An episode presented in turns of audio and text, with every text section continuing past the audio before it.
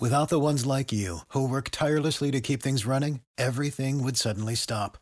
Hospitals, factories, schools, and power plants, they all depend on you. No matter the weather, emergency, or time of day, you're the ones who get it done. At Grainger, we're here for you with professional grade industrial supplies. Count on real time product availability and fast delivery. Call clickgrainger.com or just stop by. Grainger for the ones who get it done.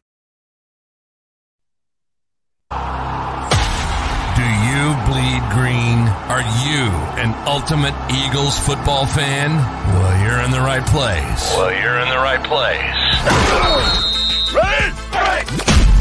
This is Birds 365, hosted by the new Mac and Mac, Jody McDonald and John McMullen. Here we go, here we go. Who collectively have covered and talked about more than 50 plus years of Eagles football. Kick off your day with Birds 365. You'll get debate. We love to argue. You'll get the real story from inside the locker room. And you'll hear from some of the great football minds from around the region. You're about to become an Eagles insider. Get in the game. Join Jody Mack and Johnny Mack and join the football community that flocks to Birds 365.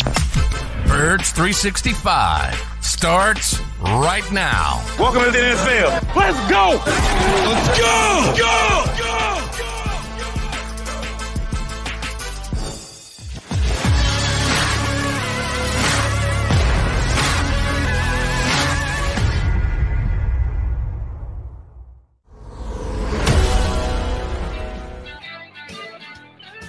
It's an off duty Thursday. Well, off duty for the Eagles, not for us here on Birds 365. And us would be a triumvirate.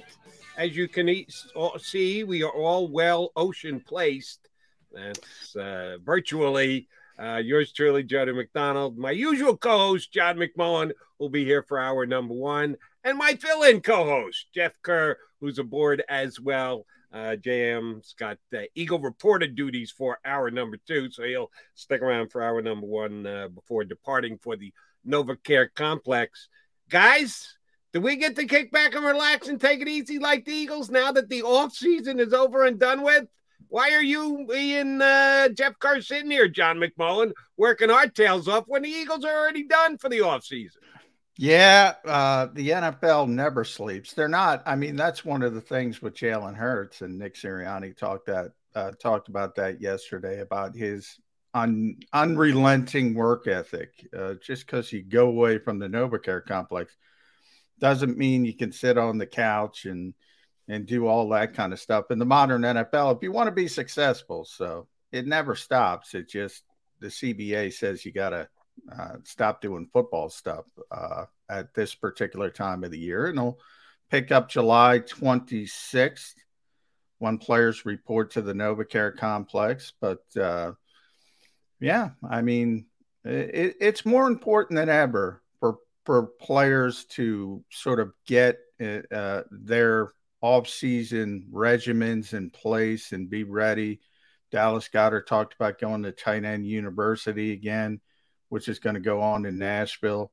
Um, you have all these, you know, Von Miller just had his pass rushing summit. Lane Johnson hasn't been here. He's been doing offensive line, uh, line masterminds down at, down in Texas. So uh, you have all these things happening uh, all over, and you can't just. It's not like the old days, Jody, where you go sell insurance in the off season. If you're selling insurance, you're you're going to be in trouble come September. Yeah, John. You know, it, this whole week for me has been a whirlwind, and it's only the first week of June. So yeah, yeah we're we're doing our it's list season, so we're doing all our lists and we're ranking this, ranking that, and then after a 10 hour story that I just filed for CBS.com last night, it's up now best duos in the NFL, or I ranked duos on each team. I, I forget what it was already. But, but as, soon, as, soon as I'm done that, oh, can you get this Deshaun Watson news? Oh, Cooper Kupp just signed an extension. This league, yeah. it's like New York. It never sleeps. Yeah. Yeah. How about Cooper Kupp? How about the Rams, guys? My, my, I mean, I'll tell you, they uh, they they prove you can pay whoever you want to pay uh, in the moment. And you know, I think about the Rams. People forget though, the Rams are are similar to the Eagles in that they've always been one of those teams that identifies their young talent early. And in other words, they're willing to sign those extensions early for the most part. Now, Aaron Donald obviously is later in his career, but if you go all the way back to Todd Gurley, where it didn't work out because of the knee, he was a phenomenal player. People forget uh, before the knee kind of went south on him. But the Rams extended him early and it didn't work out because the health issues started to crop up. Same thing with Jared Goff. I mean, they extended him early. And obviously that was a, a poor decision. So the Rams kind of proved two things. One, you should identify players early, which the Eagles do for the most part, and, and get them signed early because the money's only going up. But the second part is you can make mistakes and still recover. And and I think the Eagles have realized that as well with Carson Wentz. They proved it. Hey, you know what? We were wrong. Let's admit we were wrong. Let's pull the plug. Let's go in another direction. Now, Eagles have not necessarily done that with Jalen Reagor, but you get the point. Um, you got to be able to identify talent early, but you also got to be able to identify mistakes early. I think in this league, it's funny how the Rams and the Eagles too. They both did it within the span of three weeks. The Rams traded you know, the whole Cabo, Sean McVay, meet Matthew Stafford, that type of thing. Then they trade Jared Goff. They find a taker for him. And then three weeks later, the Eagles find a taker for Carson Wentz. And, and remember, I think it was January of 2020, where, or, you know, 2021. And we're like, who's going to actually trade for these contracts? Well, they found takers and they'll say, hey, the Rams gave up picks. So Jared Goff's trade was a lot harder to do than Carson Wentz. They also got better return because they got Matthew Stafford in the deal.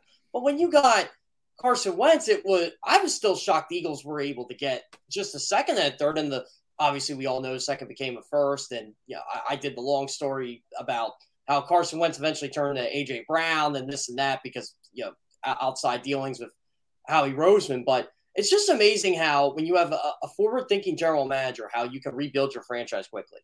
And the Rams have done just that. They've got a Super Bowl ring to show for it, and they will very much be in the uh, race for another one this year. But at some point, that bill's got to come due, John. I, I get it that they're mm. very good at paying people when they deserve to be paid, but they've got such big contracts. At some I point, know, I know, but the cap's going up. You know, barring another pandemic or something of that nature um, it's only going to explode.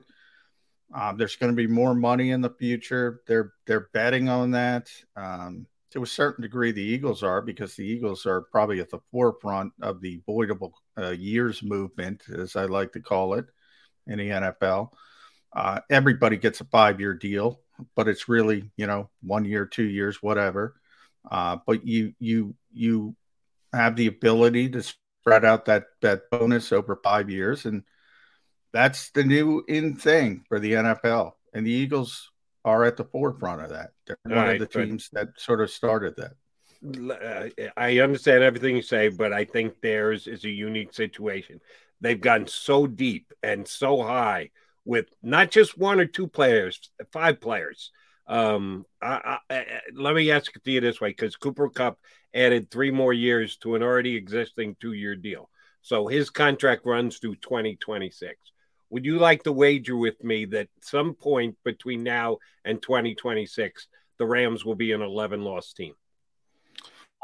Uh, no, because that's the NFL. I, I kind of agree with you. I mean, when Matthew Stafford uh, goes, you know, unfortunately, it's a quarterback driven league. Let's be honest. I mean, uh, I, I you know, Matthew Stafford's also proof, and I brought it up that it takes more than a quarterback to win because he was years in Detroit. And you and I used to have those discussions, Jody. And you know, everybody, you you weren't the only one. Everybody said, Well, Matthew Stafford can't win games in Detroit. You elevate people, great quarterbacks. All of a sudden he gets around great talent, he wins a Super Bowl. And and that kind of changes the narrative even though they could have lost to Tampa Bay. Let's be honest. They could have lost to uh, uh, Cincinnati if Aaron Donald didn't make the big play at the end of the game. Uh, that's how razor thin that margin is. Uh, so you need more than a quarterback, but you need the quarterback most importantly. And if he goes down, you have another Jared Goff type. And and by go down, I don't necessarily mean injury, but age, whatever, age out, not the same player. Um, yeah, they're going to be probably an 11 loss team. And as I said, I think I said yesterday on the show, Sean McVay will probably get the heck out of there. He'll, oh, he'll, he'll be, be, the long guy to know the, it. The next, the yeah. next head coach of the Rams yeah. is going to be the one who's going to have to suffer yeah. through the six and eleven season. But it is coming at some point because a couple of the guys like Stafford, like Donald, uh, uh, aren't playing for the next five years. So we're talking about a smaller window for those guys. And at some point, if those draft picks come back to bite you in the you know where. So at some point, the Rams are going to not only go backwards. They're going to get bad and they're going to have to go through a rebuild. Right now, that's not the case. Right now, they're uh, certainly at the top of the list of those who can. And you got to hit on some day three picks, which the Rams have done. You have to hit on some day three picks. So the Rams have, when they say F them picks, they've done a pretty good job when it comes to leader in the draft, at least finding a player here and there. You know, I think fans get too caught up in everybody's got. No, you're just looking for a player here and there that could develop into a starter on day three. They've done a pretty good job with that o- over the years, and that's that's part of the equation as well. Because look, that part's never going to change, and I think Seattle's the best example of that. Seattle was great. I mean, the best team in football when Russell Wilson was on his rookie deal. And then when they had to pay Russell Wilson, all of a sudden some of their depth started to erode and they weren't the same team because you can't have that same kind of depth if you don't hit on those day three picks. So it's all kind of the puzzle all fits together. But when you have great players, Jody, you have to pay them. I mean, there's no getting out of it unless you want to be a losing a losing organization. I mean, that's just the reality of sports. You have to pay great players. Otherwise, they're going to go somewhere else and you don't have the great player. So I don't want to. If I was an owner, I don't want to pay him. I want to get the best deal possible, but you're going to stink if you don't pay him. So I yeah, I don't know another way you can go. I keep looking at the Rams window 2024 because they got three years of Matthew Stafford, Cooper Kupp, Aaron Donald. I did the list last night. Uh, Joe uh, Joe Noteboom, uh, their left tackle. Bobby Wagner's in there. Um, there's yeah, how about Bobby Wagner? Yeah, a- Allen, Allen Robinson's in, on on that list of their, their star players. Jalen Ramsey's another one.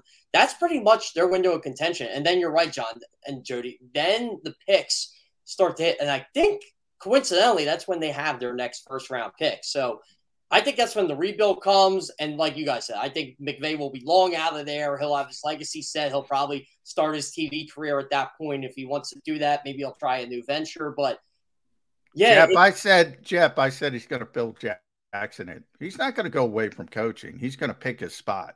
He's going to look around and say, this year, not that he would want to go, but if, if, if we were to fast forward, he's going to pick a spot and say Trevor Lawrence, a Trevor Lawrence type is there, and they have an open job. He's going to go there. He's going to Phil Jackson this thing and just increase his his his reputation and his legacy by by winning a title somewhere else. He's going to be he's going to go in the booth for a year or two, but he's not going to be Jon Gruden. He's going to he's going to Phil Jackson himself. That's my and, uh, prediction. I, I would I would guess somewhere between closer to uh, quick turnaround than waiting a decade decade like Gruden uh, did. But I don't know if it'll only be a year or two. we got to find the right spot. That's uh, yeah. I mean, you do have to find the right, right spot. Uh, yeah. Combine the perfect spot coming up with the fact that uh, oh, by the way, they're going to pay him a lot of money. They're going to pay him more. We're seeing what Brady is. Brady's making more to announce than he did to play. And he was a quarterback. So who do you think is going to make more money? A sought after announcer or a head coach in the NFL? The salaries have risen, but they haven't risen to the level that they're paying announcers now. So he might like the cash. He might want to put the. the That's true too. I suggest That's true too. let's do this for a couple more years, honey, and put away the uh, the rest of our lives so you don't have to work. So coaching is just like a hobby to you uh, they, they, don't know that it'll only be a year or two. He might be out for a while, but he's going to go with no FS because the Rams are absolutely a Super Bowl contender. I'm just saying to the two Ram fans we have watching right now. At some point, yeah, the bill's going to come due, and it, it's going to Well- go backwards, and it's going to go backwards quickly and and in a hurry. And Yeah, by then, it- the Eagles will, will be competing for Super Bowls. Maybe. Hopefully. Yeah, we'll well. John was down there yesterday. Everyone's talking up uh, Jalen Hurts on how the ball is crisper coming out of his hand, a little bit more zip to it. Dallas Goedert got a chance to talk to you guys in the media thereafter. John, I don't want the season to arrive because, according to everybody who's seeing him, Seven Jalen Hurts sevens, is the second baby. coming. Are they Seven actually going to have to play games, and is he going to have to prove it on a Sunday? Yeah, I'm more in the Aaron Rodgers category. I, I'm I'm I'm more in the yeah. This is all time filler stuff category. Um, look, he had some nice deep throws. He had back to back uh deep hits to uh, John Hightower and and Quez Watkins. Um, AJ Brown and DeVonta Smith weren't there um, yesterday, so um, a lot of reps for the lesser receivers. Jalen Reagor wasn't there as well. Um, look, my I you know people are going to get mad at me, but I'm more concerned. Like Quez blew by James Bradberry like he wasn't there. Now Quez can run, um, but that concerned me. Um, you know, overall, the the we talk about how good the Eagles are at receiver now. And I think they are. I mean, I've said I'm on record. AJ Brown, DeVonta Smith, and and let me get this straight so people don't yell at me. This is uh, they're the most talented du- duo in in Eagles history, in my opinion. Not the best. Obviously, they haven't played a game together. I have to prove it. They're the most talented tandem of receivers the Eagles have ever had, but the depth isn't there. The depth isn't there. So that's a concern because I talk about depth and and at tight end as well you know, you got to cross your fingers that Dallas Goedert is healthy and stays healthy the entire season because the Eagles have nothing at backup tight end. Uh, they have some depth on the offensive line, we know, defensive line as well. Um, tremendous depth, I would argue. But there are some concerns with the depth of this team that are, to me, shining through in the spring a little bit more and I went because a lot of times on particular days, and as I said, guys are in and out. You know, Fletcher Cox said, who finally talked to us yesterday, you know, he likes to pop his head in. You know, they pop in, they pop out. They're there certain days, and and I'm talking about the veteran players. But when they're not there, and I'm not necessarily talking about the defensive offensive line because they're not doing much. It's just individual techniques, fundamentals. Um, but when the receivers aren't there, um, when when you know, you could imagine when if Slay Slay doesn't take time off, but he did. If Bradberry, if he did, you, you start to see, you know, the Zech McPhearsons of the world, the Mac McCains out there. I mean, those are the Eagles' backup cornerbacks right now. Zech McPhearson, their backup outside corners so far have been Zech McPhearson and Mac McCain. I don't know. I'm starting to get a little worried about the depth, to be honest. People are going to get mad at me, but what else do we got to do in the offseason but talk about depth? Well, that that's the issue I think with a lot of teams too. I've, I've noticed around the league, like in Buffalo, they're they're worried about depth at certain positions, which is kind of funny and ironic. But they're like, well, how are we going to get to the quarterback? And you know, this is the Buffalo Bills here. You know, what happens if Von Miller gets hurt? What are we going to do? What happens if you know um, Dion Dawkins on the offensive line gets hurt? Who's our backup tackle? I feel like this is just a recurring thing around the league. It's not just Philadelphia, and you know that might be the weaknesses of these good teams. It's if player A gets hurt, does player B step up? And you know, I think the Eagles survive if, say, an AJ Brown or DeVonta Smith get hurt. It's not ideal because they have Quez Watkins, but you're right because they failed to draft wide receivers, and we really don't know the status of Jalen Reagor. What's you know what's what's going to happen? Do, do, they go get a veteran? You know, specifically a tight end. Dallas Goedert. Okay, who's your number two? Jack Stoll, Tyree Jackson yeah, ain't coming right now. Yeah, so that's concerning to me. I, I think Howie Roseman should be a little bit active there. On on the market and you know during that six week break, maybe bring in a veteran. It's not like you got to play him, but just to have a guy in there is more of an insurance policy. But John, here's what I don't understand: your Betsy Buzzkill. Other than Tyree Jackson, how many guys on the Eagles right now are actually injured? Not not not many. Brett, uh, you know, Brett Toth is still rehabbing. Isaac Seumalo, uh, interestingly, uh, told us he's not hundred percent. He's not, you know, he's been working um, in OTAs, but it's going to be hit and miss if he's fully cleared uh, by training camp. Um, so he's still in the rehab process, but he's obviously fur- further along. Brandon Graham looks fine. He looks 100%. Brandon looked like he could have played in the playoff game, to be honest, uh, and he probably would have if they, you know, could finagle the rules and let him. But um, so no, it's not injury concerns right now. I, you know, I you just envision, and you're right, it is Betsy Buzzkill. But, I mean, but see, here's the point I was trying to get at: injury. What injury concerns? They're going to be 100% healthy when the season starts. That's Oh, why I they only see. had six Yeah. practices. well, they are going to be. the bomb. They've got the salve to take care of all injuries. Don't practice. Nobody gets hurt when you don't practice, Yeah. John. Well, they are going to be healthy for week one, relatively healthy for week one because of the way they go about their their off-season business. But you know, week one is week one. Week one is not week eight. Week one is not week 14, you know, and on and on and on. And then you have that back and forth, like, should you get prepared? You know, offensive and defensive linemen will say, Hey, it's 60 car crashes every game day. You've always heard that cliche. Well, I don't know. You know, talk to stuntmen. You know, Jody and I are big pro wrestling guys. You know, they got to get their bodies uh, used to taking the punishment they take. Um, That's what I the do- joint I- practices are for. That's why they're, they're going to be undefeated in the joint practices again. Well, the joint practices are really important for the Eagles, and they will be im- important. Um, and hope hopefully they can defend their joint practice title. Um, but yeah, that's that's where they're going to get their work in training camp, and hopefully they'll be prepared. Uh, but I think that's a league wide. You know, Jeff was talking about depth before, and he's right. It's a league wide problem. It's not just the Eagles. Not not a lot of teams have a lot of depth. Um, same thing. Um, it's a league wide problem as far as preparation.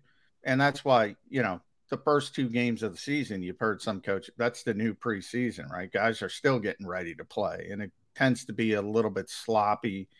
And then you start getting uh, better and better as the season goes on. So I think that's kind of baked into it as well. Teams expect to be sloppy in in in week one because they don't have the preparation time. But the Eagles, to be fair to Jody's point, the Eagles have taken it to a degree nobody else has taken it to. Um, the closest would be Cincinnati, but Cincinnati didn't. You know, remember the Eagles? They had uh, 13 uh, availabilities under the CBA. They used six of them. Six up 13. I mean, th- that's going to be second get. Maybe it turns into nothing. But if they have a poor season, um, and I don't think they are, I don't want to be too Betsy Buzzkill because their schedule's so um, easy on paper. I don't think they're going to have a bad season. But if they do, that's going to be revisited. I mean, six of 13? Well, you're leaving a lot of, and more than the veterans don't need this, but the young players do. And and developmental, I talk about it all the time. Developing players is real. You have to develop players. And can you do it in the classroom? The Eagles are intent on proving you can. We'll see. Can you imagine Dick Vermeil if you gave him? Ah, Dick was there yesterday. Yeah, Yeah. he's like, what is this? He's Yeah. probably like, wait, wait, this is practice six. You got seven more. Heck, it, I can finagle it so you can get eight more. But Yeah. I, I digress. and they could have actually had seven practices, except Aaron Moorehead caught a punt yesterday, so that got Yeah. them to cancel yesterday. Well, he dropped it too. They, they were going to go until somebody caught one. Aaron dropped it. Nick Rallis dropped it. Then Aaron went back in and caught it. So they were going to keep going. They could have dropped it. It sounds to me like they just didn't want to practice today. Exactly. They were going to keep going until there, somebody. There, there was a real chance they were going to practice today and add another one after everyone had been reporting forever it was going to be six and done, nowhere near yeah. 13. Oh, they, they were able to uh, remove themselves from an extra practice. Stop it, please. Don't uh, don't, don't even write that BS stuff. John, are you having like a kumbaya with Nick Sirianni today? Like, what's going on over there? Uh, we we are having a a, a discussion, uh, off the record discussion. So yeah, people will be able to hear about it uh, down the road, uh, more towards training camp. It's it's embargo, but it, it's important from a big picture standpoint because you get to um, get to get the feelings of of the head coach without the microphones, without the cameras. So they're they're a lot. I don't want to say they're not honest, but they're a lot more forthcoming. And I shouldn't be talking about it, so I'm not going to talk about it. and that's why Johnny Mack is getting out of here for hour number two. But he's doing it hour number one. Yeah. Jeff Kerr uh, will be in his stead for hour number two. All three of us guys will come back. We've still got some more to talk about with the Eagles yesterday. They made about five players uh, or four and the coach available. Want to see if uh, John McMullen thinks anything else of major consequence came out of the media session yesterday. You got Jeff Kerr in for John McMullen. Oh, there's John McMullen. You got Mack and Mack and Kerr here on Birds 365. Go for the pulls and the pools. Go for the oohs and the ahs. Go for the bubbles and the bubbly. Go for the story and the stories. Go for the win. Go to Ocean Casino Resort. Book your trip at theoceanac.com.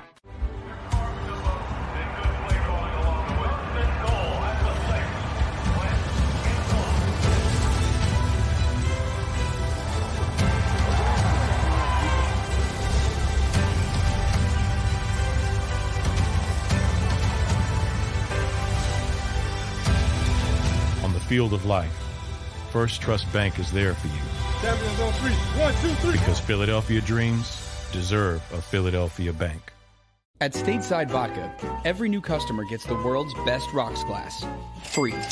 You're telling me that bottle is cut in half? You could say that.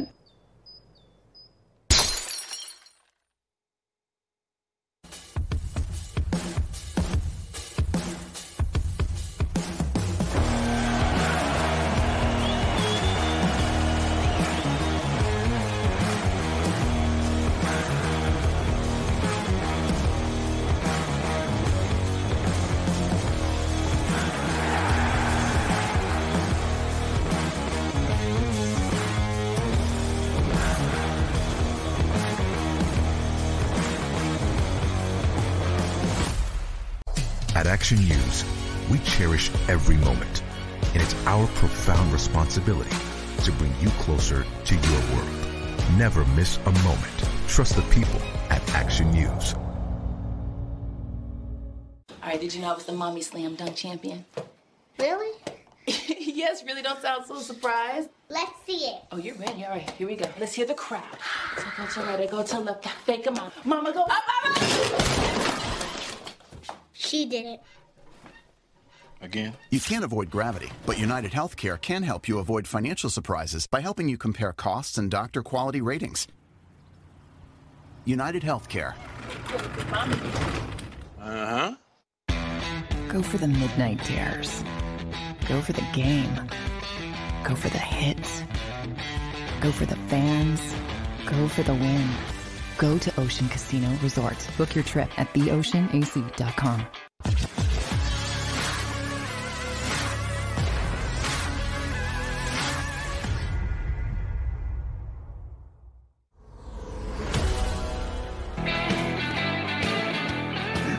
appreciate you streaming on in here on Birds 365. Jody McDonald, Jeff Kerr, gonna sit in the co-host chair for hour number two because Johnny Mack, who's with us now, has to uh, get over to the NovaCare complex. Got some more availability today, but I want to ask you about yesterday's availability, John. um, handful of players and Nick Sirianni, one of which was Fletcher Cox, who you not heard from yet during this offseason. Uh, Fletcher, of course, had the release of his contract earlier this year, almost immediate re signing. Eagles are taking a dead cap hit now, but now get to go on a year to year basis with Fletcher going forward. Did he talk at all about? Uh, there, there was a period of time where he was a free agent and could have gone somewhere else. Uh, he give you a take on uh, how close that was, or was this something that was just a matter of uh, working out paperwork? Yeah, it was more of the working out paperwork part of it. Now, it was interesting because, um, you know, when the, the Eagles were facing this deadline where they had to pay uh, Fletcher a large bonus and didn't want to do it, and they wanted to reset the contract. And I think all the work was done prior to that, and they were working up to the deadline. They couldn't come to the conclusion, and and obviously he was from a bookkeeping standpoint released. Now, I think the Eagles had already worked out with Todd France that he was coming back.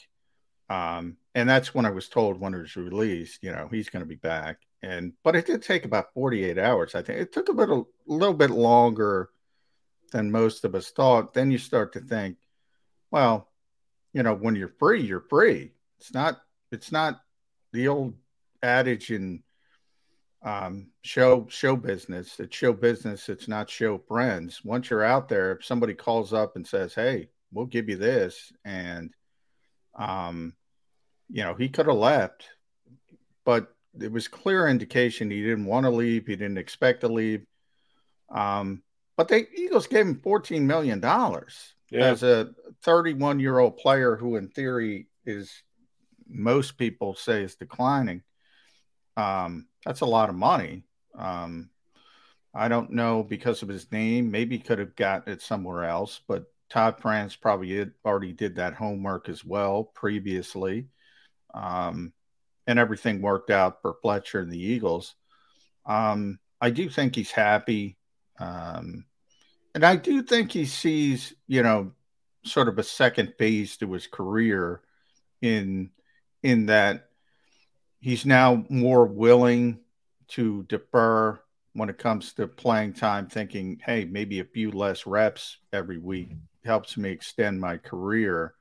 And the Eagles all of a sudden have Javon Hargrave and Jordan Davis and, and Milton Williams.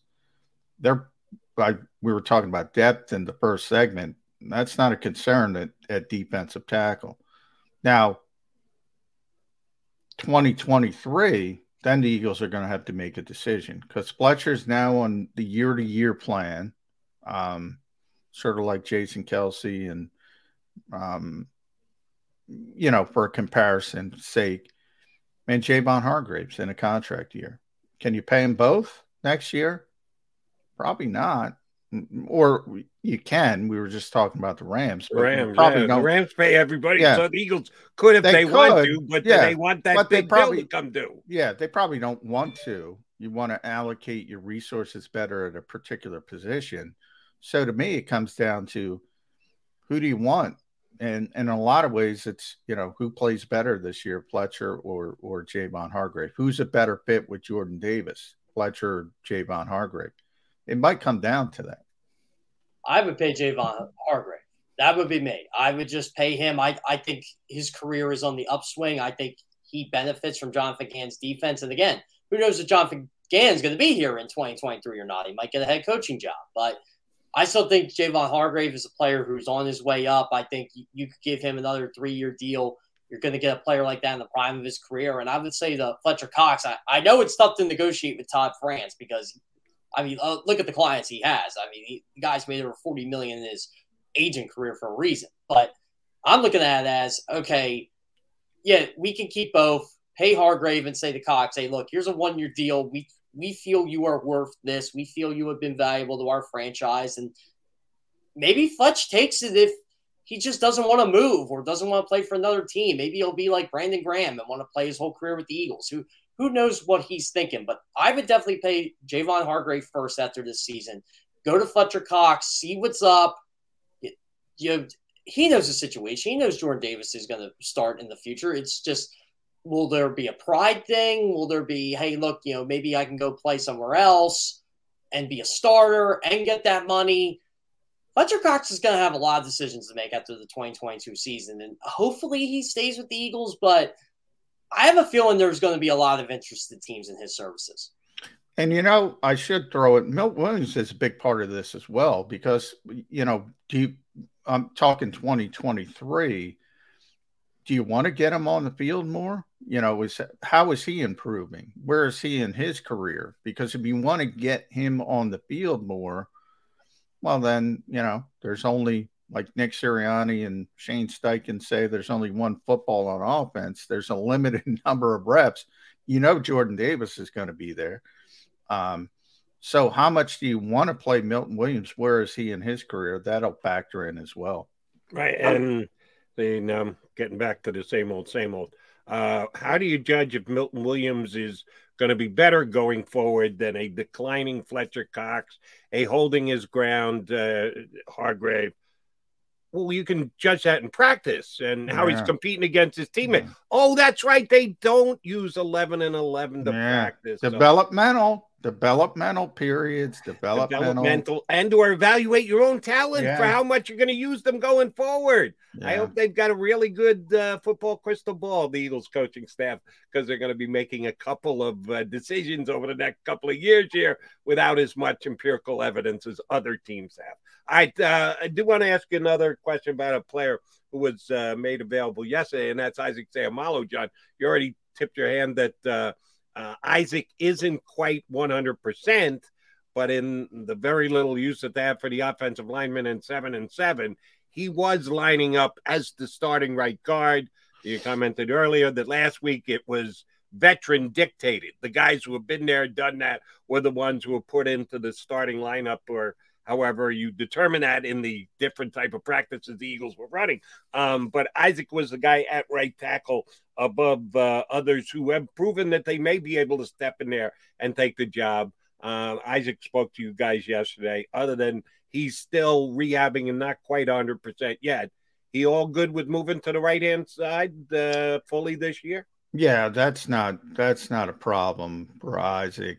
And he brought up, you know, that preseason game when he was a rookie, where he played every single position in one game. Um, and and you know, I think people forgot he played right tackle against Baltimore late in his rookie season. He very well that too. Yeah, he was the extra uh, tight end when they would go to 13 personnel at times. He he might be their most most versatile offensive lineman. Um, not that you prefer to move sides, but he understands it and he understands, you know, that's part of it.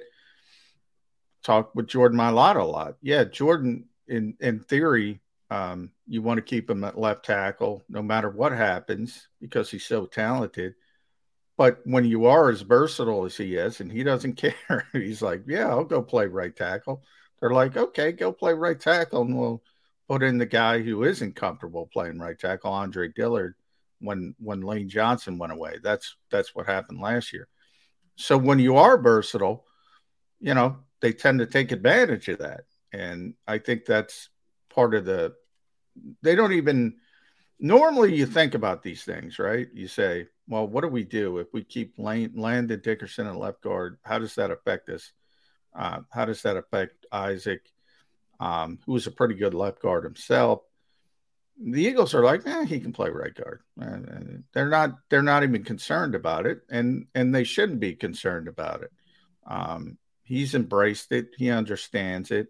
I think the bigger issue we got from Isaac yesterday is, you know, that was a really serious injury, and he had two surgeries, um, which is is normal. We asked him, is that the normal way they do this thing? With a Lisfranc fracture. They put metal in, they have to take it out, um, which are the two surgeries.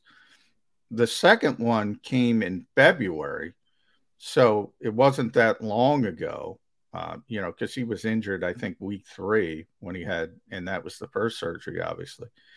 Um, so he he admitted he would not be cleared right now uh, by the doctors, and we asked him Are you going to be a full go for training camp? And he said, In his mind, he is, but we again pressed him, What about in the doctor's mind? And he admitted that's more touch and go. So that's going to be one of the big stories when the Eagles report and when they're on the field for the first practice.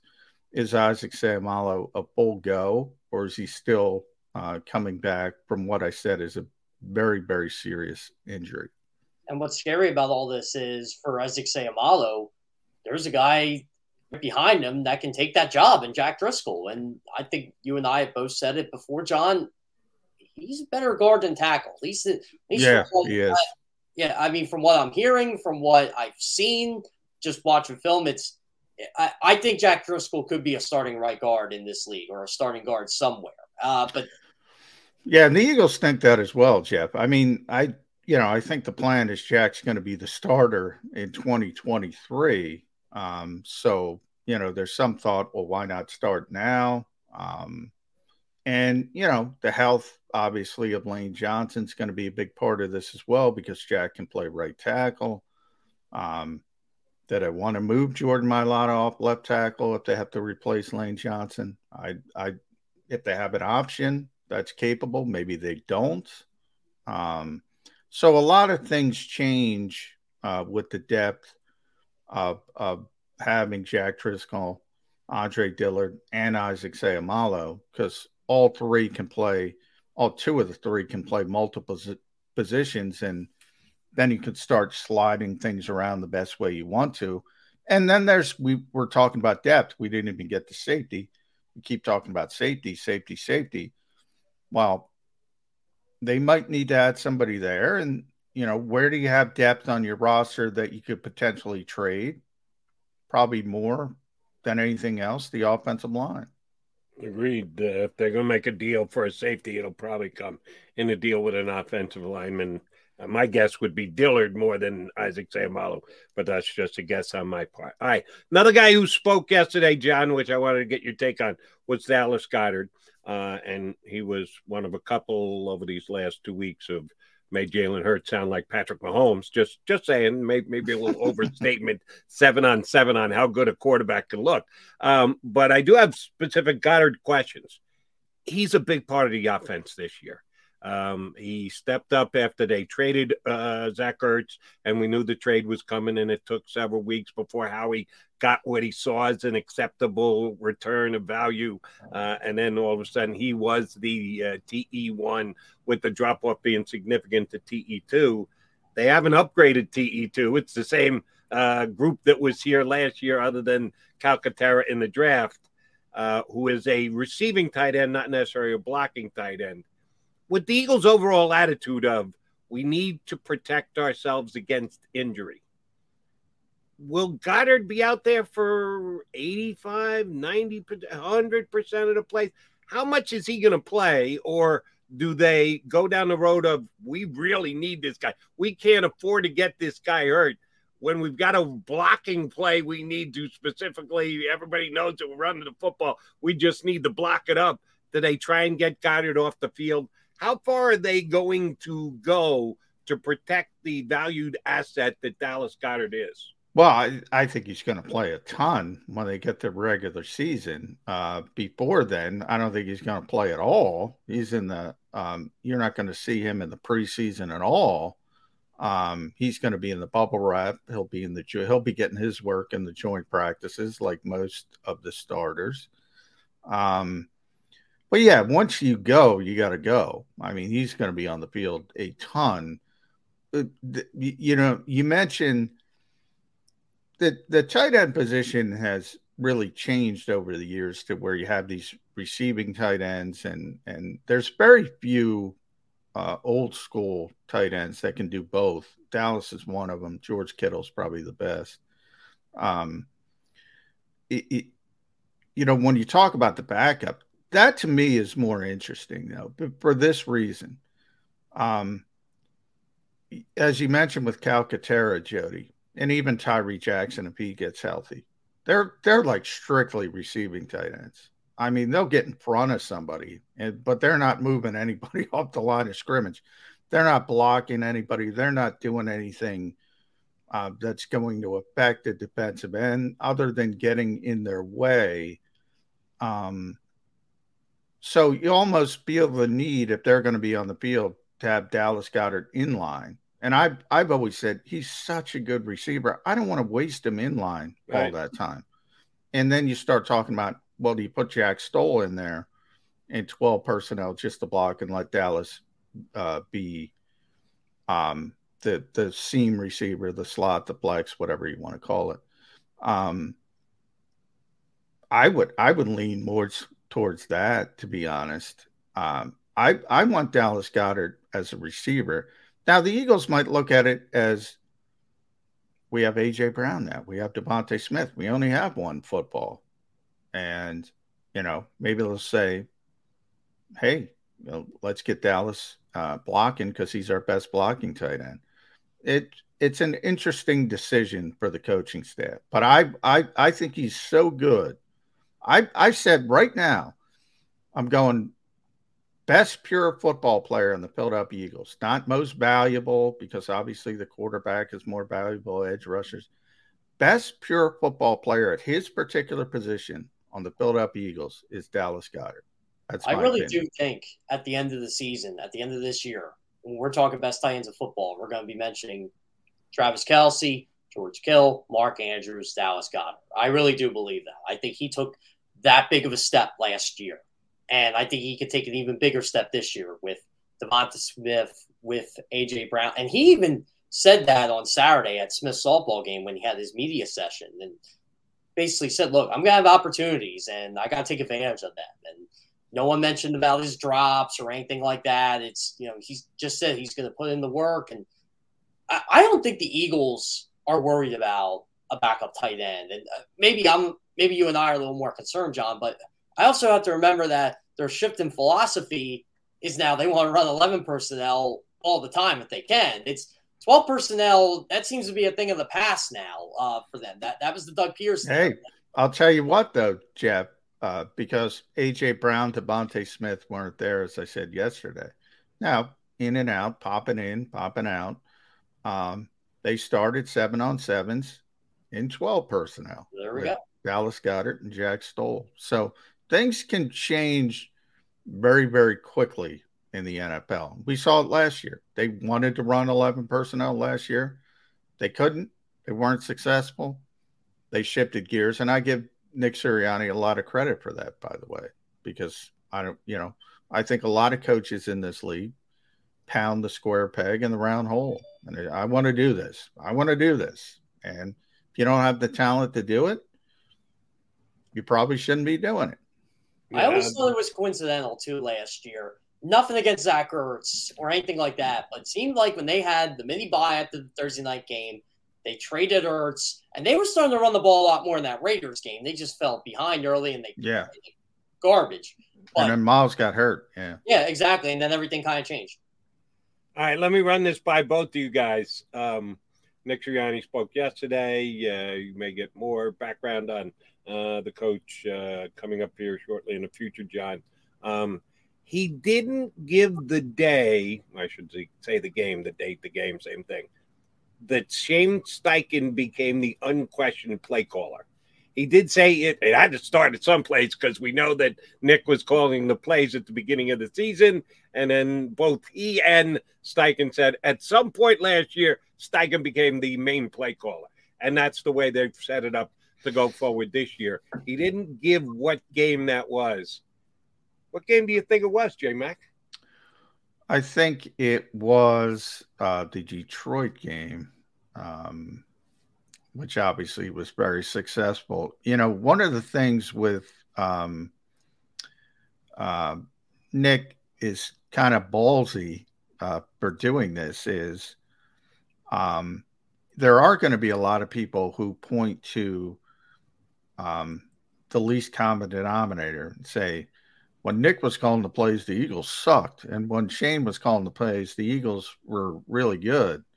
Um, and look, I mean that's that's tough to swim against. That's tough to be the salmon swimming upstream against that stuff. The context is obviously the game plan is there. Nick puts it together. Uh, that's his favorite part of the job. All these things are pre-planned. You know, the openers, the third down menu, uh, the two minute uh, uh, offense, the hurry up offense. That's what the big play call sheet is about. Um, and then you're obviously going through the menu of plays. So um, it's it's it's it's ballsy for a young coach to do that, especially when when he was doing it. And remember, the the the two advertised things about Nick Sirianni, who wasn't known to a lot of people and came in last minute and won the job essentially out of the jaws of you know Josh McDaniels, which the Eagles should be thankful for. Um, he he he won over uh, Jeffrey Lurie with his personality and his offensive uh, uh, resume and his ability to be the play caller. He was bought, brought in to be the play caller. The Eagles thought he was an innovative guy, and all of a sudden, we're talking week whatever that was, week seven, week eight, he's giving up play calling. That's that's that you don't see young coaches do that, especially in markets like Philadelphia, where there will be people saying they were bad when Nick was calling the plays and they were good when Shane was calling the plays. And, you know, a lot of this also, guys, has to do with Nick wants to help his friend, you know. Um, and he even mentioned, you know, Shane does a good job. He's probably going to be a head coach in this league. Um, and he wants to get Shane Steichen a head coaching job. And guess what? It's harder to get a head coaching job as a coordinator if you don't call the plays. True. There's Um, a quarterback tomorrow. I'm going to be picking his brain a bit here. Uh, I'm talking Justin Herbert tomorrow, and every time I talk to him, somehow Shane Steichen gets involved. And Herbert loves Shane Steichen. He said Steichen's the reason why I I am what I am right now. All the stuff he taught me. He said he was a great teacher. He never he didn't call him an innovator, but he said I wouldn't be shocked if you know he was calling plays or you know for the Eagles at, at one point because I think he was doing that in Los Angeles. I'm going to clarify with him tomorrow. yeah, he was. He was. Yeah. So, but uh, overall, I'm curious to hear what an All Pro quarterback essentially thinks of. Hey, what's he going to do for a guy like Jalen Hurts? Yeah, and you know, Shane uh, Dick also mentioned, you know, if Shane gets a head coaching job, then he'll revisit it, and maybe he'll have to start calling plays again.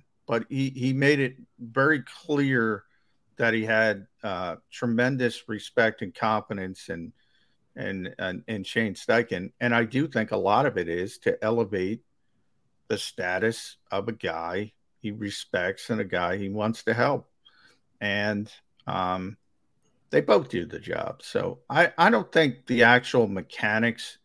I think the problem was the convoluted aspect of the original plan. I think that's what they should be criticized for. You know, to have that extra Nick Sirianni, I'm going to tell the play to Shane Steichen, and Shane's going to give it to Jalen Hurts. That to me is dumb. Right. I'm, I'm, I'm flat out Totally saying it. It's an unnecessary step. You got 40 seconds bo- it, it- people don't realize how but you're watching on TV. You say, why isn't he doing this? That stuff happens quickly. You got 87 people in your ear. You got to talk to different people about different parts of the game. It just didn't make sense. And that part, I think they deserve criticism for. This part, I don't think it's that big of a deal. I, and if he know, gets his buddy a leg up, more power to him. Yeah. I'd be more worried about just winning football games than helping my pal get himself into a well, yeah, I, I'm not saying coach, that's, but that's I'm- just me. I'm not saying that's the reason. I that's part of the reason. I'm not saying if you didn't think he could do it, he's not going to try to get his friend a job. Uh, he thinks he can do it, but I think that's in that's a sort of fringe benefit of of doing it as well. If you're telling me it's a residual effect, okay, then I'm good with it. But if it is one of the driving forces, no, no, no, Nick, you you need to just worry about one thing: making good calls for the Philadelphia Eagles, not how your how your buddy and how your pal looks. Uh, all right, last thing, uh, J Mac. Anybody give any hints as to what they're going to do with their six weeks of downtime? We started this talking about the NFL is a 365 a day uh, job, that there's no insurance salesman during the off season in the NFL anymore. Anybody got anything specific planned that is football related that might not be directly tied to the Philadelphia Eagles? Uh, Dallas, uh, I mentioned earlier, confirmed he's going to go to tight end university uh, again, which is uh, in Nashville. They started it last year. I think it was uh, Kittle Kelce and Greg Olsen started it. Um, and he's going to be a big part of that for the second consecutive season. Uh, Davion, we didn't talk to that about him, but uh, Isaac is is mentioned he's not taking any time off because he's got a rehab. He's trying to get full clearance for uh, week one. Um, uh, Isaac said he's going to be working out with Lane, I believe, here in his bro barn in South Jersey when Lane gets back here. Um, and yeah, Jalen, you know, Jalen Hurts is going to work. You know that. Um, and everybody's, you're going to see it. and DeVonta with them. Yeah, yeah.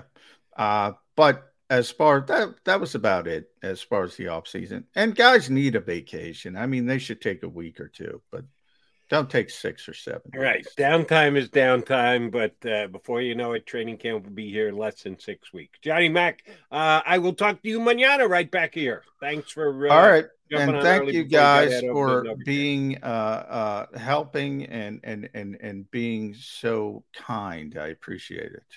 Well, shoot, if uh, the Eagles head coach is going to go to that kind of level to get Nick Sirianni popped up, you don't think we're going to do the same thing for you? Come on. I, I think of my buds as much as Nick Sirianni does. Uh, Jay now, Tom, will it be the same as like when Carson Wentz would get a bunch of you guys in the room and just pour his guts out? Uh, it is like that. Yeah. All right. Uh, yeah, we shall it see. is like that. Uh, Jim McMullen will be back here, here with us tomorrow. He's heading down to the NovaCare complex today. Jeff Kerr's going to stick around with me. We still got an hour to play on Birds 365. Keep it where you got it.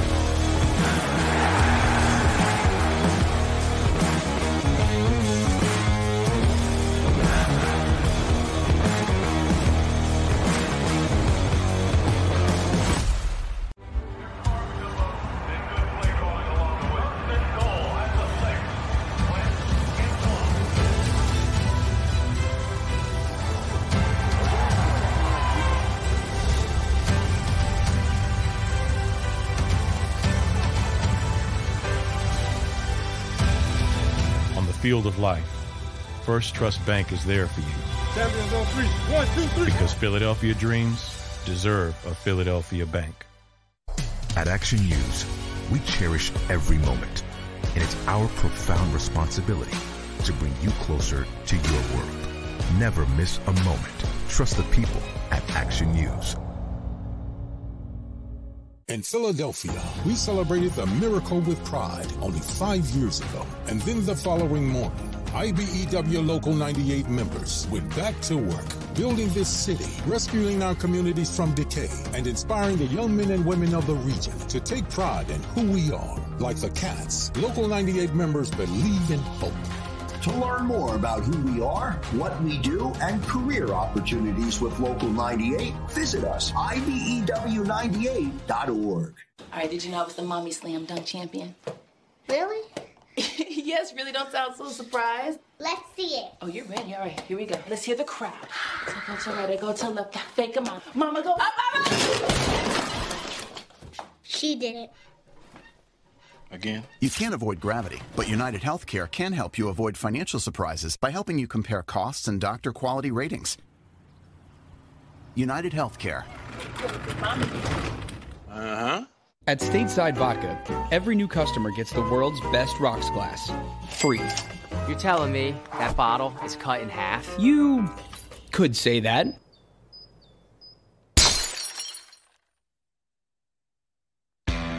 Go for the midnight dares. Go for the game. Go for the hits. Go for the fans. Go for the win. Go to Ocean Casino Resort. Book your trip at theoceanac.com.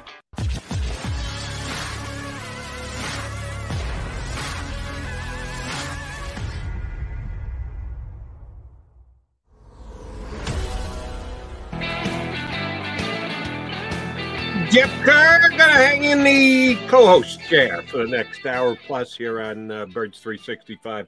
Johnny Max got some more Eagle reporting to do, so we thank Jeff for being able to fill in for him. Coming up in about 20 minutes for now, Gary Gramling uh, from Sports Illustrated, one of their NFL writers, is going to hop aboard. I had Gary on my uh, CBS Sports Radio show a couple of uh, weeks ago, maybe a month ago. Did a real nice job for us. So I said, "Oh, I'm going to get you on Birds 360." Without the ones like you, who work tirelessly to keep things running, everything would suddenly stop. Hospitals, factories, schools, and power plants, they all depend on you. No matter the weather, emergency, or time of day, you're the ones who get it done. At Grainger, we're here for you with professional grade industrial supplies. Count on real time product availability and fast delivery. Call clickgrainger.com or just stop by. Grainger for the ones who get it done. 65. So he said, I'll uh, hop on with you guys today when I asked him. Uh, JM, I want to ask you an, an, NFL question. We've talked a lot of Eagles here in hour number one. Uh, we're going to spread it out and do a little bit more national stuff.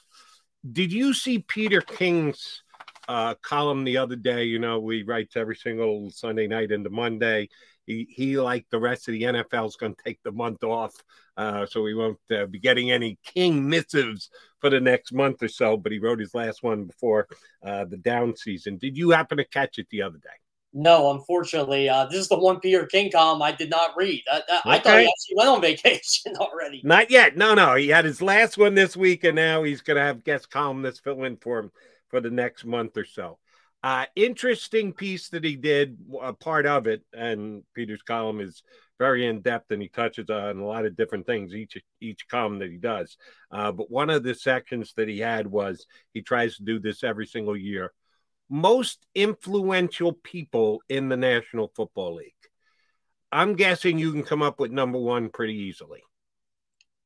Ah, uh, you know what? This is probably tougher than what I would think. I mean, it, it, how how did he define in, influential? Just overall what he does for the game, or uh, influential? I I think yes. Keep it as simple. Has the most influence on the National Football League. What he does, decisions he makes, uh, what his job entails. He has the most influence on the National Football. I mean, to, to me, it's Roger Goodell. Yeah, it has to be Roger Goodell. Very good. That's uh, where number one was. Um, number two was intriguing for me because we all want to think that everything with the National Football League is uh, roses and rainbows, but that's not the case. I'm trying to give you a hint here for number two. Who do you think is the second most influential guy in the NFL? I mean, I would go with Troy Vincent, but I don't think that's who you're looking for here. Ooh, Vincent was on the list. I don't have the list in front of me right now, but he was on there somewhere in the uh, maybe 10, 11, 12 area. Uh, no, higher. number two would be a player. A player. Ooh. Again, not all, not all roses and rainbows. Oh, Deshaun. Deshaun Watson was number two, which means it can cut one of two ways. Can either go very well or, or very badly. Number three, also a uh, quarterback like Deshaun Watson. Would that be Tom Brady? That would be Tom Brady. Very good. They had him at number three. Number four, also a quarterback like Tom Brady and Aaron Rodgers. It's gotta be right. No, Rodgers was down the list a little bit. Was it Patrick Mahomes? Patrick Mahomes is number four. Very good. You're pretty good at this, Kerr. Uh, number five, not a quarterback, not a commissioner, but a very significant individual who became very significant. Actually, isn't significant yet, but we all believe in about six weeks when they uh, clear the uh, paperwork that this person is going to become a very influential person in the NFL? Ooh. Oh man, this one's a little tougher. So not a quarterback, not eh, not an owner, not a player. Oh, I didn't say not an owner. Oh no, no, now, oh, uh, obviously, uh, Walton six weeks down the road when it's six months, two months, whatever it takes for uh, the approval to come through. Yes, the new owner of the Denver Broncos, uh, Rob Walton, heir to the the Walmart uh, fortune, four point six five billion dollars, and the Broncos. If you had to rank the level of importance, value, however you want to define it, of teams in the National Football League, where would you put the Broncos on your list, Jeff, of the one of 32? I don't even know if they're in the top 10. If you went on Forbes' most valuable list, I'm not sure if they are. And they're already at 4.65 billion. Uh, so if you are somewhere above them, let's just put them at number 10 for the sake of argument. And we'd probably look it up and give you an exact number. But even those things are ever changing. They come out with it once a year, and three months later, there are certain things that could happen that could change the order of the list. But let's put them at number 10. You're in pretty good stead if you're somewhere on the one through nine list. If number 10 sold for 4.65 billion, huh? So how much would they get? Man, uh, that's pretty significant. The value of NFL franchises just continues to go up and up and up and up and up, damn uh, skyrocketing. Um, uh, so they had the new owner of the Broncos at number five. Number six, we're going to do this a little differently. I'm going to give you her name. See if you uh, uh, uh, recognize it. Marie Donahue. Okay. Okay. Yeah, I'm. I don't know what her title is now. What What's her title now? VP of Sports Programming at Amazon. I, I, I was going to say yeah, she was involved with I'm trying to remember the network she was with, but I didn't realize she went to Amazon. So. Yeah, she was uh, ESPN, and she jumped to Amazon. And Amazon, of course, has the Thursday night um, game this year going Amazon's forward. play a huge role in football consumption this year. It's I was on the fence on where to get Prime Video or not. Now it's a little different because I can get reimbursed for it, but if I gotta do Thursday night football like I've done the last five years. I need Prime Video. I need it. So I, I just can't go on a local feed. So the NFL's changing. I mean, they're taking a huge gamble with the streaming thing, and they're hoping streaming becomes more prevalent over the next decade. Here's uh, the good news for me. Sorry, uh, well, it could be a, a good thing for you. Uh, I was already getting Prime Video for a very direct reason my wife has to have the deliveries. If you are a Prime member, then you get free deliveries, which means you got to make an upfront payment for the entire year. My wife orders enough stuff online, and she said, "Believe me when I tell you, hubby, darling, this is well worth it. I'm saving you money by doing this." Well, with that comes Prime Video. So if you're a Prime member, you get the no charge delivery, but you also get uh, the streaming service. Which I, I used you, to have it years ago before the boys and all that stuff came popular. I think it was back when the tick was on Amazon Prime and they redid the tick. And I had it and I wasn't that crazy about that show in general, but I got a little upset during the holidays when everybody was getting the same benefits I was getting. I'm like, why am I paying $15 a month for this? So I, I kind of dropped it and the Netflix prices were going up. Now I think I'm dropping Netflix for Amazon. So eh, unless they get the Formula One rights, eh, then that that Ooh, you're a big Formula One guy, huh? I'm a big racing guy in general. So. Okay, uh, I am, but mine need to be four legged, and you have to be able to bet on them. If, if we're talking wheels here and you can't wager, I'll take a pass. All right, uh, she was number six, which is very telltale, as you pointed out, how much streaming is going to be pu- part of the future of the NFL. Josh Allen, number seven. Okay. Sean McVay, number eight. Aaron Rodgers, number nine. At least I told you he was in the top 10, but he's down at number nine uh, I could probably give you, if you're being honest, that you didn't read the column. Um, yeah, I, I could probably give you a hundred, two hundred guesses, and you might not come up with the person that's at number 10. It's avant garde. I, I understand the logic behind it, but I'm telling you, I don't necessarily agree. At number 10 on Peter King's list, most influential people in the NFL, Matthew Berry the, the, the fantasy ESPN guy? fantasy guru is the 10th most. You, you, you, mentioned Troy Vincent, who I told you was somewhere in the teens. Uh, they got a guy named Bill Belichick at number 16. According to Peter King, Matthew Berry is more influential in the NFL in 2022 than Bill Belichick is. Now, I will say this defending Matthew Berry. I am in a fantasy football league where I got guys who judge football players based on how they do in fantasy versus how they do in reality. And it's a totally different stratosphere. I get that. And I've been playing fantasy football for 25, 30 years. Maybe not 30, but at least 25. Um, longer baseball. I started with fantasy baseball, aka rotisserie baseball, um, before I jumped into football. But I've been playing football for a very long time, time too. Uh, so you're talking to a guy who knows it, gets it, understands it, appreciates it, has participated in it, has won some nice money in it, also been royally ticked off by it. So believe me, my emotions shoot the gamut for uh, fantasy football.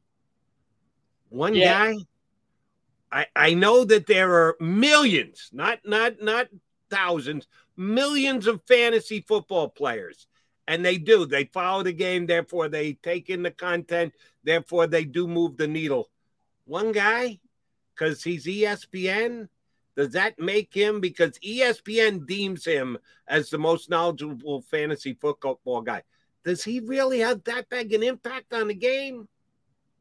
Maybe toward guys who tune in at eleven thirty and he tells you who to play or not. Uh, I'm arrogant. I go by my knowledge. And, yeah, same here. Yeah, I'm not letting Matthew Berry tell me who I'm playing on a Sunday. I mean, uh, now in, in, in respect, I don't know as much about horse racing season as you do, Jody. You tell me to pick nut flap at fifteen to one, I'm going to go do it. I'm going to go spend my ten bucks and see if I can win. So maybe that he's for these people who don't know as much about fantasy football as say you and I would, or are arrogant and make those picks. So if he's saying play Quez Watkins today because Watkins does this and Watkins does that, maybe someone does it. Maybe they do. Uh, uh, thank you very much for uh, using the word. I was going to say it. You beat me to it. I've got my own arrogance. I do a YouTube show every day with the likes of John McMullen and, and Jeff Kerr. I learn things. I retain things. I can make my own decisions on how I'm going to play my fantasy football players. I guess from a um, overall exposing to non-fantasy football players, if they're big-time ESPN watchers – Matthew Berry can uh, do that, or any of their fantasy stuff can do that. I just thought it was way, way, way too. I was really surprised by uh, Peter's ranking. Let me tell you a couple more names uh, here on the top 20 list. Uh, number 12, Joe Burrow, young quarterback, superstar in the making, went to a Super Bowl. That makes a ton of sense. And he's got a lot of personality. Very popular guy. He's a popular guy, so that's got him at number 12. Uh, Belichick, I told you, was 16. Sandwich between them, Dan Snyder. See, now I, you're telling me, sorry, Peter King. I love Peter King, by the way. John can attest to this if he was here. I'm always quoting Peter King and referring to his column. Um, I would say we're acquaintances, not buddies, but we're acquaintances. Uh, so I like Peter a lot. He's woefully wrong about it. Dan Snyder is number 14. Matthew Berry is number 10. How the hell is that? Dan Snyder might be stripped of his ownership with the team in the nation's capital, but somehow Matthew Berry's more influential in the National Football League than John Madden Snyder. is more influential toward football than Daniel Snyder at this. I, I, come on, it's I, I, I don't know why Dan Snyder makes a list like that. He he's not influential. He, he's a jerk. Of course he is. He might be stripped of the team. He should be stripped of. The team. He should have been stripped of that. Actually, I you know what? I take that back. I hope Dan Snyder's owner of the Washington Commanders forever because they're going to stink forever. That's true. Okay, if you're looking at from the other team perspective, but he's he's going to fight the fight. He's not just going to allow them to arm twist them say, "Oh, okay, I'll sell the team." No, there's going to be ugliness involved. There's going to be court uh, fightings involved. There's going to be behind the scene reporting of guys trying to influence uh, Roger and the other owners to try and set a vote to get him uh, to be forced to sell the team. Oh no, this is going to be a huge story, Jeff Kerr. It's just bubbling now and it's only going to get bigger. And that will have a lot bigger influence than what wide receiver three should play in your fantasy team on the National Football League this year. Unless you got people who are just like, you know what, I don't care. And that might be it. There might be just enough people that are sick of it. Now everybody in Washington, like, I'm certainly going to care because I can't stand the guy. But eh, you know, overall, it's there's a lot of stories that do well on CBS. Dan Snyder, whatever he does, is one of them. And two, where is Washington going to build their football stadium? And when are how quick can they get That's rid of kind of influential too. That's a big impact on the National Football League. That's why he's got to be hired number 14. You're right, Jeff Kerr. Yeah, so, so, so, so yeah, maybe I'm wrong on my John. I still say John Madden's more influential in the game of football than Dan Snyder, but that's just me. No, different ways to uh, define the word influential. I'm also uh, a huge guy. John Madden fan, so you got to give me that one. And let me give you one more, uh, which kind of grabbed my attention. And the more I thought about it, I said, I see where he's going with this. At number 17, he's got Trey Lance, who is the potential starter for the 49ers this year. Jimmy G still there, still recuperating, still rehabbing. The coach basically threw him under the bus about three weeks ago and said, Oh, I expect that Jim Garoppolo will be traded. Well, why hasn't he been traded? So it's only get him healthy to be able to show that he can throw the football, and then you're going to throw him away. I get it. They paid a lot to move up to take Trey Lance, but they didn't just hand the job to Trey Lance last year. Jimmy Garoppolo was their quarterback, had the lead in the fourth quarter of the NFC Championship game that the Rams rallied and won, and then went ahead and run, won the Super Bowl. It's speculatory that Trey Lance can be this influential. But if he ends up sitting on the 49er bench again this year, how influential can the backup quarterback of the 49ers be in 2022 in the National Football League, Jeff Kerr? I'll tell you what, you'll hear the same stuff you heard. This is the last time I think I remember a franchise doing this, handing the keys of the car to a quarterback who you really didn't know that much about was the 49ers when they gave it to Colin Kaepernick. And Colin Kaepernick, they, they took their game to another level and went to the Super Bowl. So maybe that's what they're thinking with Trey Lance. It's, yeah, and I've said this too. I think the 49ers are good already with Garoppolo. I think they can, I honestly think they could win a Super Bowl with him being a game manager. They were a Jaquiski Tartt interception away from facing Cincinnati. Yep. And probably beating them because they played really well against them the first time. Uh, you know, they played them. I think it was like week 14, week 15. I remember covering that game. But Trey Lance can take them to the top of the NFC. That might be they. I think they're thinking, how can we beat the Rams? How can we beat the Packers? How can we beat the Bucks? We're there already, but how can we get that level above? Trey Lance is either that guy that's going to do that, or they're going to take a huge step back and they're going to regret trading Jimmy Garoppolo. I, I know everybody likes to get on Jimmy Garoppolo, Mina Kimes especially, but he is not a bad quarterback. He really isn't. Question. Um, you mentioned uh, since Colin Kaepernick a quarterback note. Well, we had one in between. Was right here in Philadelphia. We didn't know that much about Carson Wentz. He played at the lower division, just like Trey Lance, and the Eagles handed him the keys to the car. And man, is that car taking a whole bunch of turns between when they did that and where we are today. Um, like I said, uh, the head coach of the 49ers kind of, at least in my opinion, I use the phrase "threw under the bus." Did so to Jimmy Garoppolo a couple of weeks ago. Um, if push comes to shove, are they going to make Jimmy Garoppolo sit on the bench? We know that the Browns mm, this week told uh, Baker Mayfield, "Listen, we know you're healthy. We know we're having mandatory practices, but you go ahead and stay home because we don't necessarily want it to be a distraction." What if there isn't a trade out there for Jimmy Garoppolo?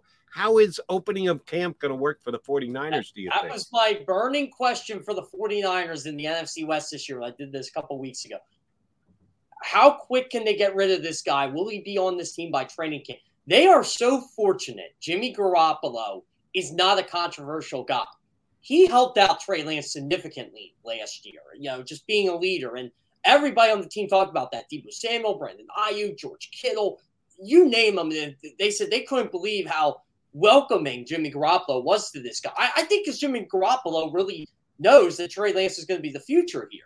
But it is going to be awkward if Trey Lance goes in there and struggles, and you got Jimmy Garoppolo sitting back there, and you know things weren't exactly terrible when he was your quarterback. It's I think they have to get rid of him before the start of training camp. I think they either have to release him and just cut their losses. It's because I think Seattle and Carolina are waiting for Baker Mayfield. Personally, I, I think they're waiting to see what Cleveland does with him. But it's going to be which one of those teams pivots quick and say, you know what, we'll take Jimmy G. Uh, we'll, we'll take him, and he'll be our starter this year. All right, he is Jeff Kerr. I'm Jody McDonald. This is Birds 365. Um, we're hoping to get Gary Gramling from uh, Sports Illustrated. Um, uh, we can uh, we haven't been able to reach out and make contact with him yet, um, but we are going to try and get him on up here at some point. If not, we'll continue to talk about both the National Football League and the Eagles. Keep it right here on Birds 365.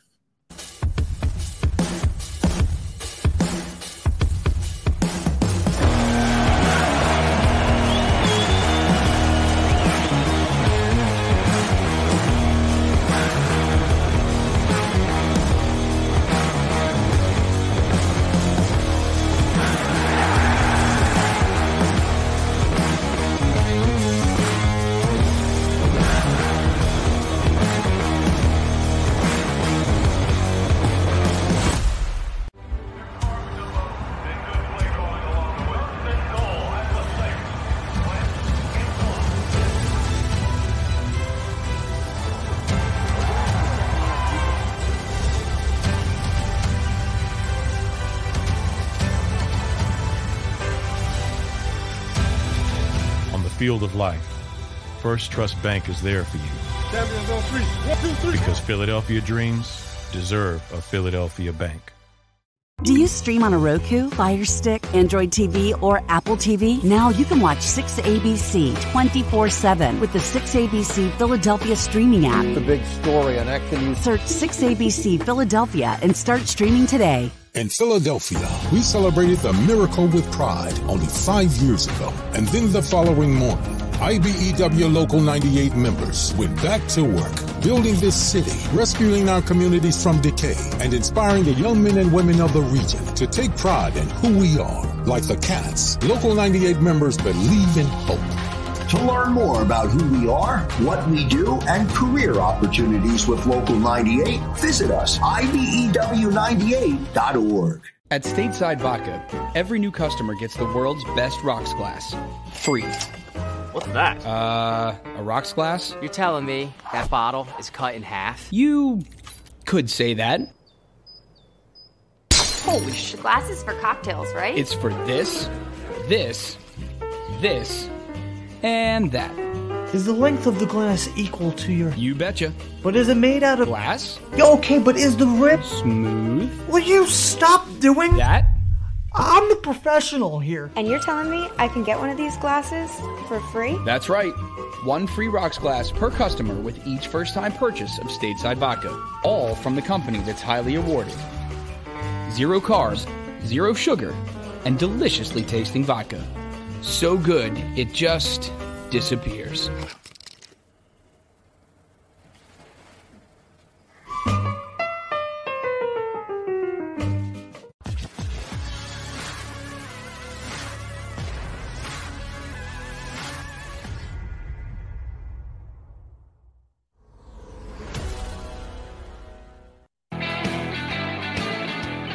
You got your Mac and Mac uh, show. It's Birds 365, but it's Mac and Kerr today. Johnny Mac needed to run down well uh, to the Eagles headquarters, uh, got get some more insight for the upcoming offseason, which the next five weeks is rest. Next five weeks is take it easy. They expect the players to be on top of their their uh, conditioning, but they will do nothing organized as a team until camp opens up. Uh, hopefully, less is more. That has been the Eagles' mantra during this offseason, and we'll see if it uh, pays dividends. By the time everybody gets back together for camp at the end of July, hopefully everybody healthy, because uh, that's the reason we believe that most of the less is more is in place for the Eagles because uh, it gives them a chance to get healthy for the start of the upcoming season. So uh, we're waiting on Gary Gramling. We're still trying to uh, establish contact with him, uh, Sports Illustrated uh, national football writer. So I've got Jeff Kerr from CBSSports.com here at me today, and we're touching on a couple of national topics. We did so early in hour number one, too. Cooper Kupp getting a payday from the uh, Los Angeles Rams to the victor go the spoils, and there's nobody that deserves to be more spoiled than Aaron Donald and Cooper Kupp with what they did in the, the lead up to the Super Bowl and then the championship game itself. Uh, I tip my hat to the Rams for number one for winning a Super Bowl, and then number two for doing the right thing and taking care of and rewarding the players that got them that championship. But uh, I'm not a cap guru. I understand it pretty well, Jeff Kerr, but uh, never got my accountant's degree. But man, I don't know how they can even field the team. I get the cap goes up every single year, but the money they're lavishing on these guys when is it going to come back to haunt the Rams? Probably not this year. Otherwise, they wouldn't be able to do it. But at some point, aren't they going to have issues with guys whose skills are declining, but paychecks are increasing? I think the Rams operate, don't worry about tomorrow's problems today. And, you know, they know the cap's going up. So that's going to help them. But besides that, it's I just think they have a bunch of stars they have to pay. McMullen was right earlier. You have to pay your superstars. You do, but you also have to make choices. You can't just keep uh, when you have the kind of success the Rams had last year. You sometimes have to make some ch- tough choices. Uh, we'll see how they play out. All right, uh, joining us now, there he is. Uh, we had a little trouble uh, establishing contact with him. Glad we got him now. Gary Gramling from uh, Sports Illustrated. We're going to ask you to jump in on what Jeff and I were talking about uh, kudos to the Rams in that they take good care of their players. They had two players have unbelievable seasons last year, an unbelievable playoff run in Aaron Donald and Cooper Kupp. They were able to pay both top of the market money. Uh, God bless both of those two guys. But how do you manage a cap like that without draft picks and without the ability to, uh, when time comes and you need to move on from these contracts, have young players who can step in and play? They better get every sixth round draft pick between now and 2024 right here, Gary. How are the Rams going to pull this off? That's kind of it, right? I mean, they're filling out the bottom of the roster with these day three picks, and they're they're it's part hitting on the guys, and it's part having the right coaching staff in place who can maximize these guys that you get in the fifth, sixth, seventh round. Uh, it look, it, it, it makes sense. I, I think you saw a lot of GMs around the league for years. Uh, it's it's easy to sell a rebuild. It's easy to come into a place and say, "Hey, I need five years," because then you don't have any consequences to anything you do for five years. I mean, it's, it's part of a self preservation uh, strategy for a lot of GMs. Les Snead is throwing that out the window. He's obviously going with a different tack here. The one thing about not picking in the first round ever is you don't uh, get four years down the line and have to say, oh, well, now we got to extend this guy. Now we got to keep him getting to free agency.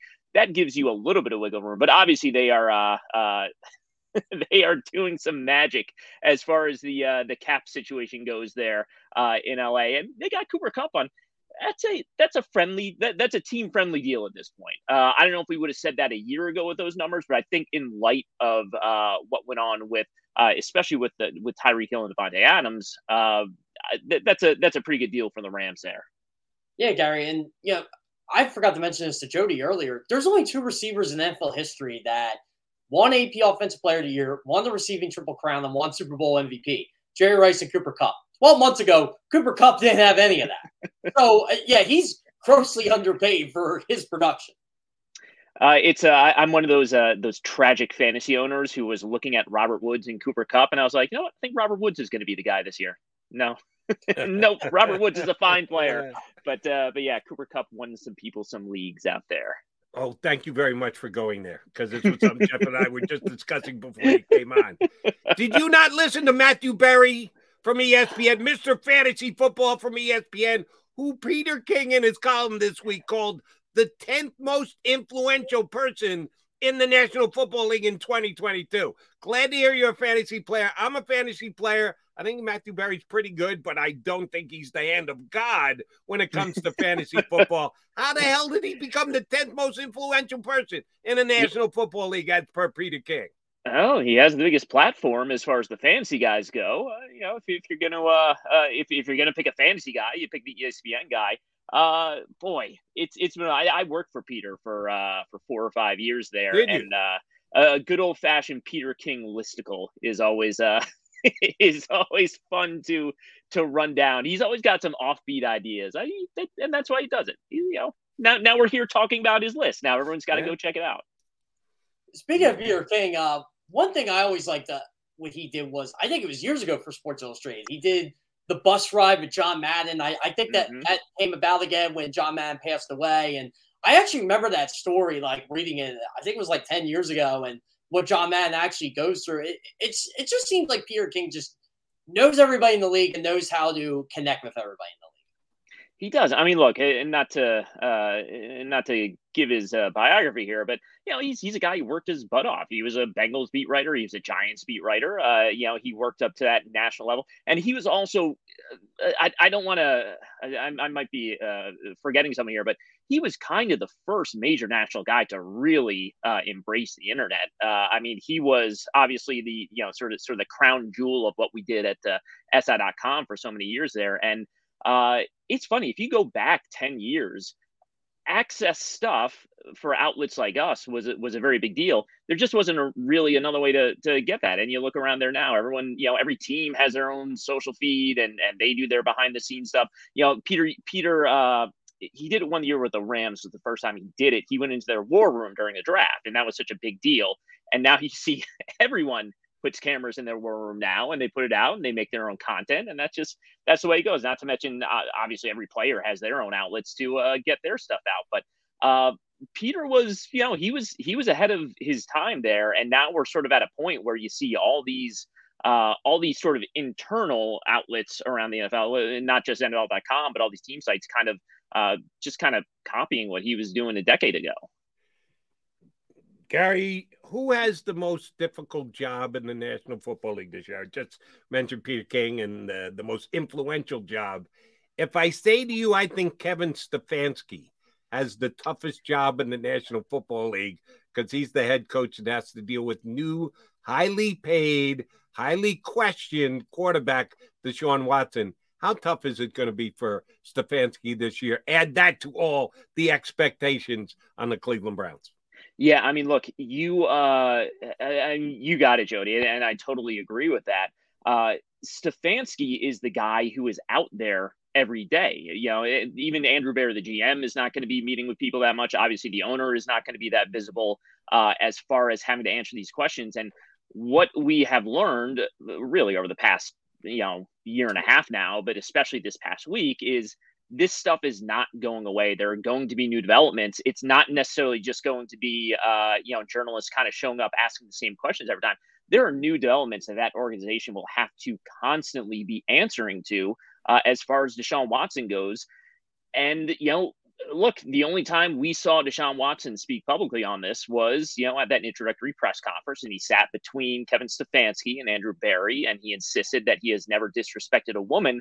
That is that's their company line right now. I mean, that's what their quarterback said. They didn't correct him. They sort of had a chance to uh, come out and do that. I understand why they didn't. I mean, he's he's now the face of your franchise. They didn't want to necessarily undercut him uh, right at the start there, but you know that was Deshaun Watson's statement, and they kind of you know it was sort of a tacit approval of it when they set out there. And now they're gonna it, it's going to be it's going to be weeks and months, uh, you know, because it seems like Deshaun Watson is not going to suddenly do an about face here uh, as far as uh, you know, kind of taking uh, responsibility and showing some sort of contrition for uh, for what has gone on. Gary, every year there seems to be a team that it feels like there's going to be an immense amount of pressure on them to reach the Super Bowl. And the last couple years, it's been Tampa Bay Buccaneers, Green Bay Packers, Kansas City Chiefs. I think the team this year, and I think they're sort of going under the radar, even though they might have the best roster in football. The Buffalo Bills. It just doesn't feel like we're talking about them enough in terms of, hey, look, this team can actually get to the Super Bowl this year. Yeah, it's almost uh, it's almost kind of boring, Jeff. They they just they didn't do any. I mean, they got Von Miller. I don't want to say Von Miller was not a huge move, but you know, you see what like the Chargers did or the Broncos bringing Russell Wilson, and that AFC is just so. Uh, I mean, my goodness, it is just stacked. Uh, the Bills just you know we saw what they were last year, and they're going to be that again this year. Uh, the the most interesting thing to me is you saw I, I, don't want to say like Patrick Mahomes was solved as if like Patrick Mahomes is going to go out there and uh, have like a Kirk Cousins season or something like that. But uh, you saw Patrick Mahomes really struggle in the second half of that AFC title game. nobody slowed Josh Allen down last year. I mean, you look at his two postseason games; they were historic. I mean, they were they were incredible. He was almost literally unstoppable. And if you consider uh, the weapons the Chiefs have lost and and and all that, I mean, look, I would consider Josh Allen the front runner for MVP. And uh, I know, uh, you know, if you get into the betting action here, uh, I, I, think the I, I, think the Bills. I could be wrong on that. I think the Bills are the are the favorite right Yeah, now to win Yeah. the Super Bowl. Yeah, uh, and it makes sense. I think the question for them is uh, when you get to the postseason. I mean, one, Josh, look, Josh Allen might just outscore everyone, uh, and it might not matter what else happens with that team at this point. Their issue in the postseason has been obviously the defense has not been able to get a stop when they need to get one. I think it's been a matter of uh, they just don't finish. That pass rush is not necessarily bad; they just don't finish, and uh, that's what you need to do when you are facing Patrick Mahomes or going forward Justin Herbert, Joe Burrow, Russell, whoever might be in that AFC uh, just gauntlet of a of a postseason. They brought in uh, Von Miller to finish, uh, as a matter of Mhm. fact, and get to that quarterback. Uh, you threw out a couple names there. I want to get division specific from you. Which team is not going to make the playoffs in the AFC West? Because I think all four teams have playoff level rosters. One of them Yeah. can't make it. Who's it going to be? Well, I mean, Jody, you, you can get all four in there with the seventh playoff team now. I think this is probably the But best they got to beat up on each other, right? They got to play each other twice. Could they they, have one of the most talented each rosters? Yes, but They they got- they all got going to make all- it at nine and seven. they all got to run the rest of the uh, of the league here uh, in the AFC. I mean, it's probably the Raiders. Uh, it's just uh, you know it, it's I, and I think the Raiders were for real last year. I think that was a legitimate playoff team. I actually think they were a little bit better than their final record ended up showing. They had uh, th- their red zone stuff was was weird. Uh, they're going to be a bad red zone defense, but not. I mean, they were like just really, really bad last year. Uh, I think that corrects itself. That just sort of naturally regresses back toward the mean a little bit, and I think they uh, they'll be all right. You'd pick the Raiders. I mean, it just on paper they are they are the fourth best team in that division. I could see the Broncos having some growing pains with Russell Wilson going in there. Uh, I do think Nathaniel Hackett is the right coach. Obviously, you know, I, I think between the thumb and just being generally banged up last year, I think that's why you saw Russ really uh, slide back even when he came back from injury. But yeah, it's it's the Raiders. It- It's a bummer because it is a good team, but you know, it's it's probably the Raiders here. I'll tell you what's great, uh, Gary. Well, one thing I'm getting annoyed with is the unfair criticism of Justin Herbert. And every time I post out Justin Herbert's sound on Twitter, what's his playoff record? you know, they do know, like they do know what he did in the fourth quarter against the Raiders last year, right? In that game, it's I think he was six for six on fourth down or something like that. It was absolutely insane. I think his pass rating on fourth down for the year was like 130. It's I just feel like Justin Herbert's getting a lot of unfair criticism for being really, really good. It's a you know, he's got to go out there and make a stop on defense. He's got to line up on linebacker and uh, and then you know get off the field there. Uh, and look, I, I just spoke highly of Josh Allen, obviously, and I, I, I you know, everyone likes Josh Allen. That's not much of a take there. Uh, if I were building a team right now, it would be Justin Herbert would be uh, uh, my number one pick above Mahomes, uh, above Allen, above Burrow. Uh, you said it. If you go back and watch the end of that Raiders game, not the end, but the fourth quarter there, uh, some of those throws he was making on third and forever, fourth down, he was incredible. I mean, it was otherworldly. It was it was uh, it, was like nothing I've ever seen uh, from a quarterback. And obviously, he has physically everything you want. He's shown that he has the mental fortitude to make these kind of plays. The defense has to keep up with them. Uh, I, I think they'll do that. I think a B minus performance from that defense is good enough for. I'm picking the Chargers to win that division. Uh, I, I do think they surpassed the Chiefs this year, but uh, uh, Herbert is. I mean, he is he is the future of this thing. This is him and Josh Allen and Patrick Mahomes. This is what this is what quarterbacks are going to look like uh, for the next uh, two decades here, at least the superstars. Right, and they all seem to be in the AFC, as a matter of fact. Mhm. And my guy too, I think, is going to have an improved year. Don't know if he can get to the level of Herbert, but I think he's going to be improved. And As he's gonna be a gauntlet. I like the word you used earlier, Gary. The gauntlet that is the AFC. All right, let's jump over to the easier conference, the NFC, where, yeah, the Rams are the defending champs and they're paying a whole bunch of money to make sure they get another shot at it. We want to ask you about the NFC East, the home of the team we talked about most on Birds 365, which is the Philadelphia Eagles. Did they catch? Are they close? Or have they surpassed the Dallas Cowboys in the NFC East? Uh, close. I'd still pick the Cowboys to win that division. Uh, it's it, it, comes down to Jalen Hurts. I mean, that's that's really it. I think Jonathan Gannon. Uh, I, I think you got a taste of what he wants to be last year, and and it's really it's similar to what a lot of defenses in the league are right now, which is you don't want to blitz a lot. You want to play those split safety looks. I think the way they're uh, construed on defense there that's what they're going to be, and they could be really good at it. That pass rush might end up being dominant. They're they're you know the Eagles are obviously really good in the trenches on both sides of the ball here. Uh, it's it's the quarterback, and for all the good things that happened with Jalen Hurts last year, uh, it's tough to get past that postseason performance where uh, you know they got a quality defense. Uh, they go on the road and they just they, they weren't up to the task. It, it just wasn't good enough to uh, to to compete in that game. So we'll see what they can build going forward here. Obviously, AJ Brown is is a is a nice addition for your quarterback there. Uh, DeVonta Smith is probably going to take off a little bit this year. They they have all the pieces around him. I don't know what happens if they get into one of those, uh, you know, postseason games, or even, you know, even uh, I, I don't know exactly what the schedule is, or, or when they get the Cowboys here uh, late in the year. But if you need that win, uh, and you fall behind by maybe 10, 14 points early on, is Jalen Hurts the guy who can bring you back? Uh, I, we'll see. And and look, I, I think the Eagles are, are sort of waiting to see too. That's why they they wanted to get that second first round pick in next year's draft in case they uh, have to move that uh, either to get up and get a guy or to move it for uh, for a veteran to bring in. What is Jalen Hurts' ceiling? Can he be a top five, top ten quarterback? Boy, uh, top five, top ten is is tough uh, you know, it, we just ran through all these guys who are uh, just going to be, I, I, think, just consistent MVP contenders. I don't think he's an MVP contender. Uh, I mean, if you're looking around the league and looking for a comp, is he? Um, you don't want to say Lamar. Stylistically, he just he doesn't move like Lamar. No one moves like Lamar. Uh, and I think he's also a little bit behind Lamar as far as uh, you know his his progression as a passer here.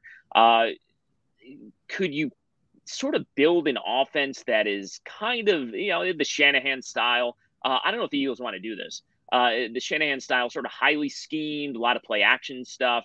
Uh, you can have a multi-dimensional uh, run game that you can build around him. Obviously, I think he's a guy who uh, you're going to have to build a very specific system around him. Uh, and I don't know if he necessarily grows beyond that in the way that you've seen uh, you know some of these younger guys grow beyond it over the over the next couple years. That's that's not much of an answer there, but uh, if you're going to put a number on it, yeah, he could be a top half of the league starter. I don't know if he gets there uh, in one year. And frankly, I, look, I think the Eagles this time last year were were sort of one foot out on him. Uh, they were you know they were ready to at least uh, look into Deshaun Watson and and see if uh, they could get him in there. Uh, I don't know if he gets I don't know if he gets a chance in 2023 if he doesn't take off in 2022 and I think that's a really big ask of a young quarterback uh, who's where he is right now. Gary, follow up on Jalen Hurts and the league in general. Um, the Eagles last year did run a good number of RPOs, which is run pass option plays, and you're putting a lot of pressure on your quarterback to make that decision in a split second in game with everything going on around him and then being able to execute thereafter. Um, there are a bunch of teams in the NFL that like to employ it. The Eagles, percentage wise, maybe did more than a lot of other teams. Is run pass option the way to go in the NFL? Are the teams that are doing it getting an advantage, or are they putting themselves in more of a risky position where you're asking the quarterback to be not only good, but pinpoint perfect in decision making as well. What's the future of RPOs in Philadelphia and the National Football League? So I, I know I don't have three hours for the answer here, so I'll uh, I'll, I'll, give you. You got my... a solid fifteen minutes if you need it, big guy. I'll give you. Oh, it's it's it's because I had the technical problems early on. I got here late. Uh, I'll give you my sort of uh, and, and this this is my this is what I've gathered from from uh, people I've spoken to and just sort of looking at what's going on around the league. Uh, I mean, right now the biggest trend in the league, right? Yes, RPOs are are still big. That that's an early down weapon that teams can use. Uh, the Shanahan style, that you know, basically the outside zone run complemented by the play action stuff. Uh, that is, I mean, it, it's it's close to half the teams in the league are running that as sort of their uh, basic staple of their offense uh, right now. It's really interesting what's going on in Cincinnati because Zac Taylor is a guy who, you know, he he came up under Sean McVay. That's not a Sean McVay offense. I mean, that that's it's it's really what you would have seen maybe uh, with with a Tom Brady or a or a Philip Rivers. I mean, what they're asking him to do is run a very veteran uh, you know, spread it out, uh, you know, figure it out before the snap, make your make your reads post snap very quickly and get the ball out. Uh, no one really does that with young quarterbacks anymore. And I think what you're seeing with Joe Burrow is you can if if you can find a young quarterback who can do that, uh, you can you can go to the Super Bowl with the Cincinnati Bengals. Uh, you know, it's it's it's so much easier said than done. Uh, obviously, everyone wants to get these young guys on the field as soon as possible. I think you are going to see some guys who eh, there's always going to be, you know, if, you have the physical talent of a of a of a Mahomes, of an Allen, of a, a, a Herbert, a Lamar Jackson, those guys will always, you know, you can do uh, things with them, you can take off. Uh, I wonder if you are going to see the reemergence, uh, and I don't think it's going to be league wide, but in some spots of sort of less physically gifted quarterbacks becoming superstars, uh, playing in that kind of offense, which we just don't see a whole lot anymore. But uh, you know, there's a reason Tom Brady is so effective at uh, age 78 or whatever he is right now. Uh, it is it is almost impossible to defend on a consistent basis here. Gary, one of the teams I'm really taking an interest in this year, and maybe it's because of the local thing, but the New Orleans Saints, the Eagles have their first round draft pick, and there's a lot of moves they made this all season I like. You know, Marcus Maye, Chris Olave, Tyrann Mathieu. But I don't think their head coach could coach his way out of a wet paper bag, and that's Dennis Allen. So, what is your outlook for the Saints this year? It's a you know it's interesting. When Brady was retired, it was kind of like, huh, Saints are going to win this division, huh? And and now it's now they're probably not. Although obviously uh, Dennis Allen has had Tom Brady's number for uh for, for whatever reason. I, I'll give him that. it's it's wild the way that sort of played out there, but we'll see. I mean, look, I I just I can't get behind that quarterback. Uh, and you know, I think that is a team that's going to be in the wild card hunt. I I think they're clearly behind the Bucs in that division. Uh, yeah, they could you know they could win nine ten games. Uh, even before Jameis Winston got hurt last year, that's kind of how they were doing it anyway.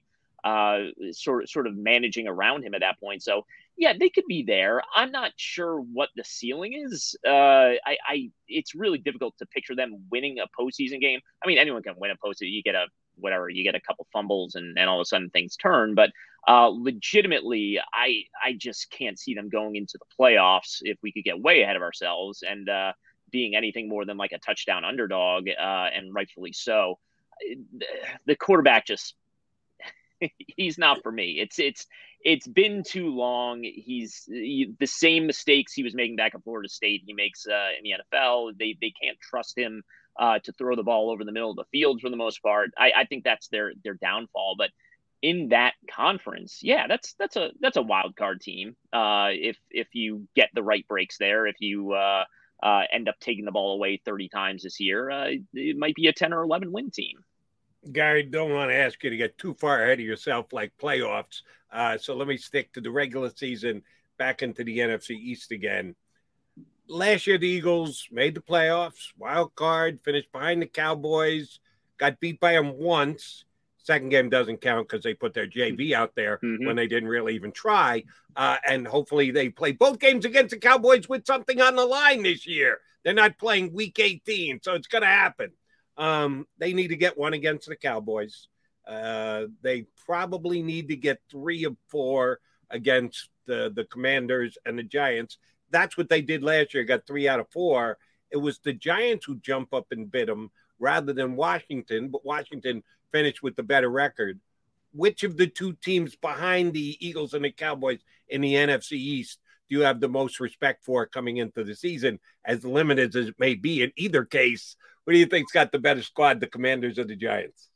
I'm actually look. I, I'm probably the last Daniel Jones apologist out there right now, but really? uh, I'd actually I I am really interested to see what he becomes with Brian Daboll. I, I think what he was asked to do. I, I don't think Pat Shurmur was the right guy for him uh, early on, and then uh, obviously uh, I, I don't think Jason Garrett and Joe Judge were, were the right guy for anyone uh, the last two seasons here. So uh, we'll see if it's too late for him or not. But uh, between those two teams in 2022, I, you'd have to go, go to the Commanders here because.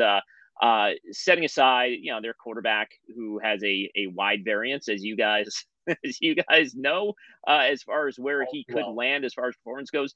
That defense is built roster wise to to win in the way that defenses have to win in 2022, which is doing it without a blitz, uh, controlling the uh, the line of scrimmage. I mean, that's that's what they have. They have all those first round picks up there. Chase Young coming back that should be, in theory, uh, a very good defense. They were, I, I'm, I'm not sure what went on with them in the first half of last year. They were a disorganized mess.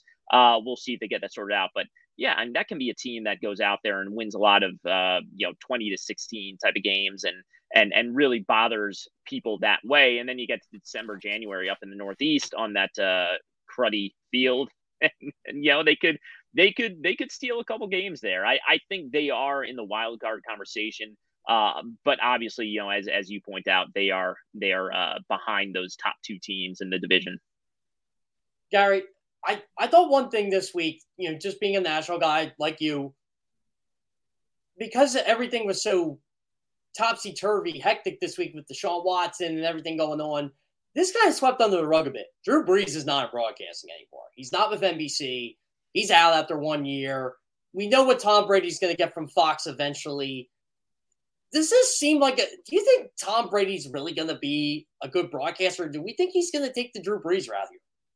It's funny. I mean, look, Drew Brees was supposed to be great, and and uh, maybe he would have become great, but he wasn't very good last year. And Jason Witten, I mean, the way people talk about Jason Witten five years ago, uh, he was going to be the next Romo. He was going to be the the next huge thing. There was going to be a, a you know a, a bidding war to get his services, and uh, obviously he was just you know that he was he was maybe good enough to be uh, you know on the sixth team on uh, on the AFC or or, or excuse me, the CBS or, or uh, Fox broadcast there. I, I yeah, I mean football because of him. So it's it, and that's the thing. It, there's the magic of of Romo and even a Chris Collinsworth is you're you're learning stuff, but those guys also have that kind of shtick, that kind of really enthusiastic uh, you know, just just happy to be there, get you into the game type of thing. We'll see. Uh, I, I think we have no idea if Brady's going to be good or not. Uh, Lord knows the guy knows football, uh, but you put him in a booth. Is he going to? Uh, uh, is he going to give you more than you know, kind of the uh, you know, just sort of general? Uh, what you got from Brees was just kind of general, uh, uh, big picture, generic coach speak type thing. It, it, felt a lot of times like you were playing uh you were playing Madden, and it was sort of the preloaded the preloaded comments from the uh, from the announcers there. So we'll see. I mean, look, we're all going to watch early on, uh, more, much more so than you know. I don't, I don't know if anyone's really moved by Drew Brees doing the uh, you know Thanksgiving night game or or whatever games he ended up doing, but the first game Tom Brady does, we're all we're all tuning in to see how it goes. Yeah, I'm gonna say he's not gonna be the goat of announcers but I will not bet against him either. I've been too wrong about the guy. I've been saying, oh, this is the start of the drop off for Tom Brady for a decade now. So until he, he shows up, does a game and isn't good, I'm going to believe he's going to be very good at whatever the hell he does. Gary, great stuff. Appreciate you streaming in with us today. Thanks, buddy. We will you got it, have guys. you back again before the season starts. Absolutely. Thanks for having me.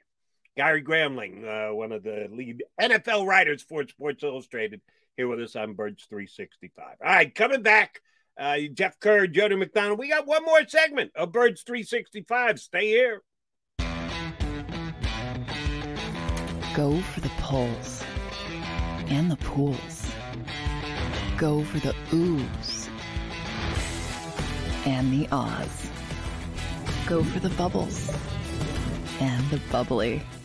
Go for the story and the stories go for the win. Go to Ocean Casino Resort. Book your trip at theoceanac.com.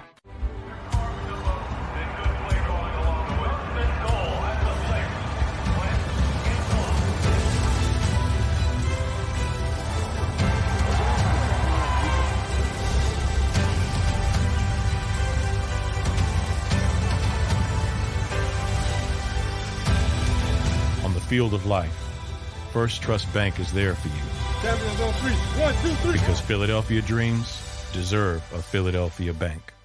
At Stateside Vodka, every new customer gets the world's best rocks glass, free. You're telling me that bottle is cut in half? You could say that.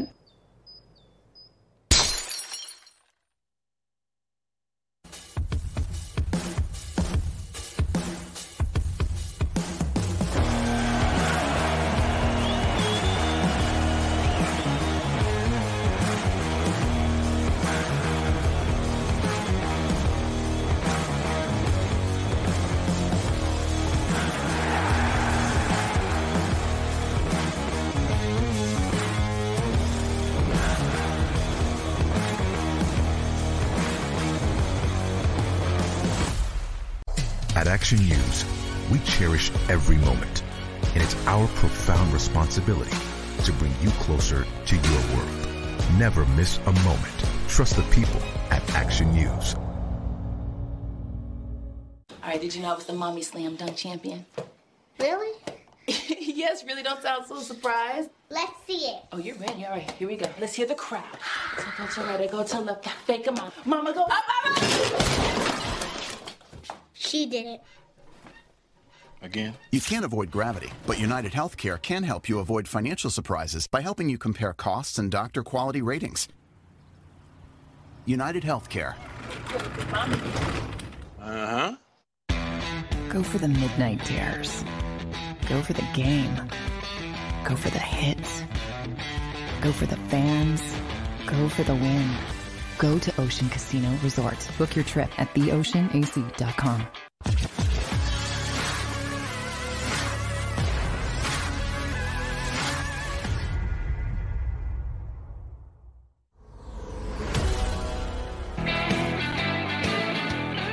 All right, Jeff Kerr doing a good job filling in for Johnny Mack here on Birds 365. Thank you very much. I see you got the ocean backdrop. Uh, other than going down the ocean and maybe making a couple of bucks, you like other national writers for the National Football League get to take a deep breath here over the next month. Some teams still using their off-season time, even though the Eagles have already said, "No, that's enough for us. We'll we'll start vacay now. Thank you very much." Uh, what do you got planned? What are you going to be trying to come up with different angles for the quote unquote down season of the National Football Oh, League? I got my big article coming out in July, and I'm going to start when I get back from Vegas next week.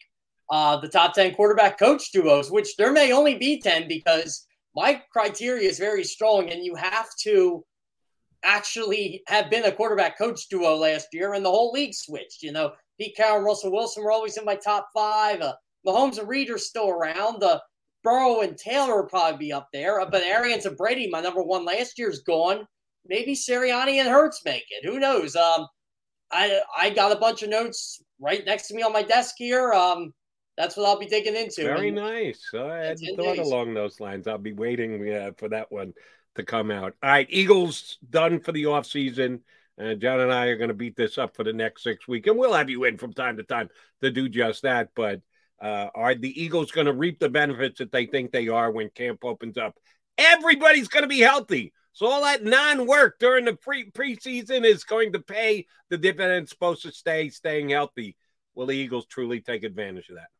It worked last year. Uh, we'll see how it works this year in camp. Um, you know, I hope no one tears their ACL on the first practice. No one, it, no, none of these players. I, I don't want to see anything happen to these guys. I, I hope that they have the light practices again, and that seemed to work out well for them. It seems like the Eagles really ramped it up for their joint practices, as we talked about many times on Birds 365 last year, and I was filling in. Uh, you know, they were the joint practice champions, and McMullen made fun of it. I made fun of it, but at the end of the day, they were pretty healthy toward the end of the year last year, and that's what what was the most important aspect of that football team. undefeated is undefeated, and they were undefeated in the joint practices. We'll see if they can spin that again this year. Uh, JK, appreciate you jumping into the lurch last minute. John didn't know he was going to have to run down to the NovaCare complex. So thank you very much for jumping in with us today. know you're gonna we'll have you on next week, the week after, the week after that. Uh, you are a great off the bench guy. Thanks for doing it with us today. Yeah, and I don't have any spite for filling in for McMullen like the PGA Tour does for uh, live golf or whatever ooh, they call it. Ooh, if we had if we had ten more minutes to talk golf, we. Oh man, I, I can talk golf for the next five hours right now. I, I am enthralled by what's going on right now in that sport. And there, there's a whole bunch of people getting paid here, uh, and more power to them. Uh, JK, thanks, buddy. Yeah, we'll talk to you again next week.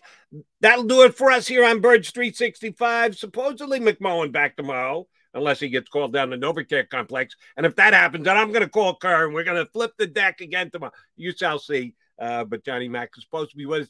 It's supposed to be a triple Mac attack tomorrow. McMullen, McDonald, and John McClain uh, columnist for the Houston uh, Chronicle forever, who's quasi retired. Oh, he's still doing some work. He's doing some radio work. Uh, so we got McClain on to talk about the entire National Football League and a little Deshaun Watson while we've got him. Should be fun. Hope you're back here tomorrow with us on Birds 365. You've been listening to Birds 365, the destination for the passionate Eagles football fan who bleeds green. If it's Eagles football, we're talking about it. Debate inside the locker room and guests that are some of the greatest football minds from around the region. We hope you enjoyed the show. We know we had a blast. Make sure to like, comment, and subscribe, and we'll be back soon. But in the meantime, hook up with us on social media at JAKIB Sports. See you next time on Birds 365. Support for this podcast and the following message come from Corient. Corient provides wealth management services centered around you. They focus on exceeding your expectations and simplifying your life. Corient has been helping high achievers just like you enjoy their lives more fully, preserve their wealth, and provide for the people, causes, and communities they care about. As one of the largest integrated fee only registered investment advisors in the U.S., Corient has deeply experienced teams in 23 strategic locations. Corient has extensive knowledge spanning the full spectrum of planning, investing, lending, and money management disciplines. Leverage Corient's exclusive network of experts to craft custom solutions designed to help you reach your financial goals, no matter how complex they may be. Real wealth requires real solutions. For more information, connect with a wealth advisor today at corient.com. That's C O R I E N T.com. Corient.com. You know how to book flights and hotels. All you're missing is a tool to plan the travel experiences you'll have once you arrive. That's why you need Viator. Book guided tours, excursions, and more in one place. There are over 300,000 travel experiences to choose from, so you can find something for everyone. And Viator offers free cancellation and 24 7 customer support for worry free travel. Download the Viator app now and use code Viator10 for 10% off your first booking in the app. Find travel experiences for you. Do more with Viator.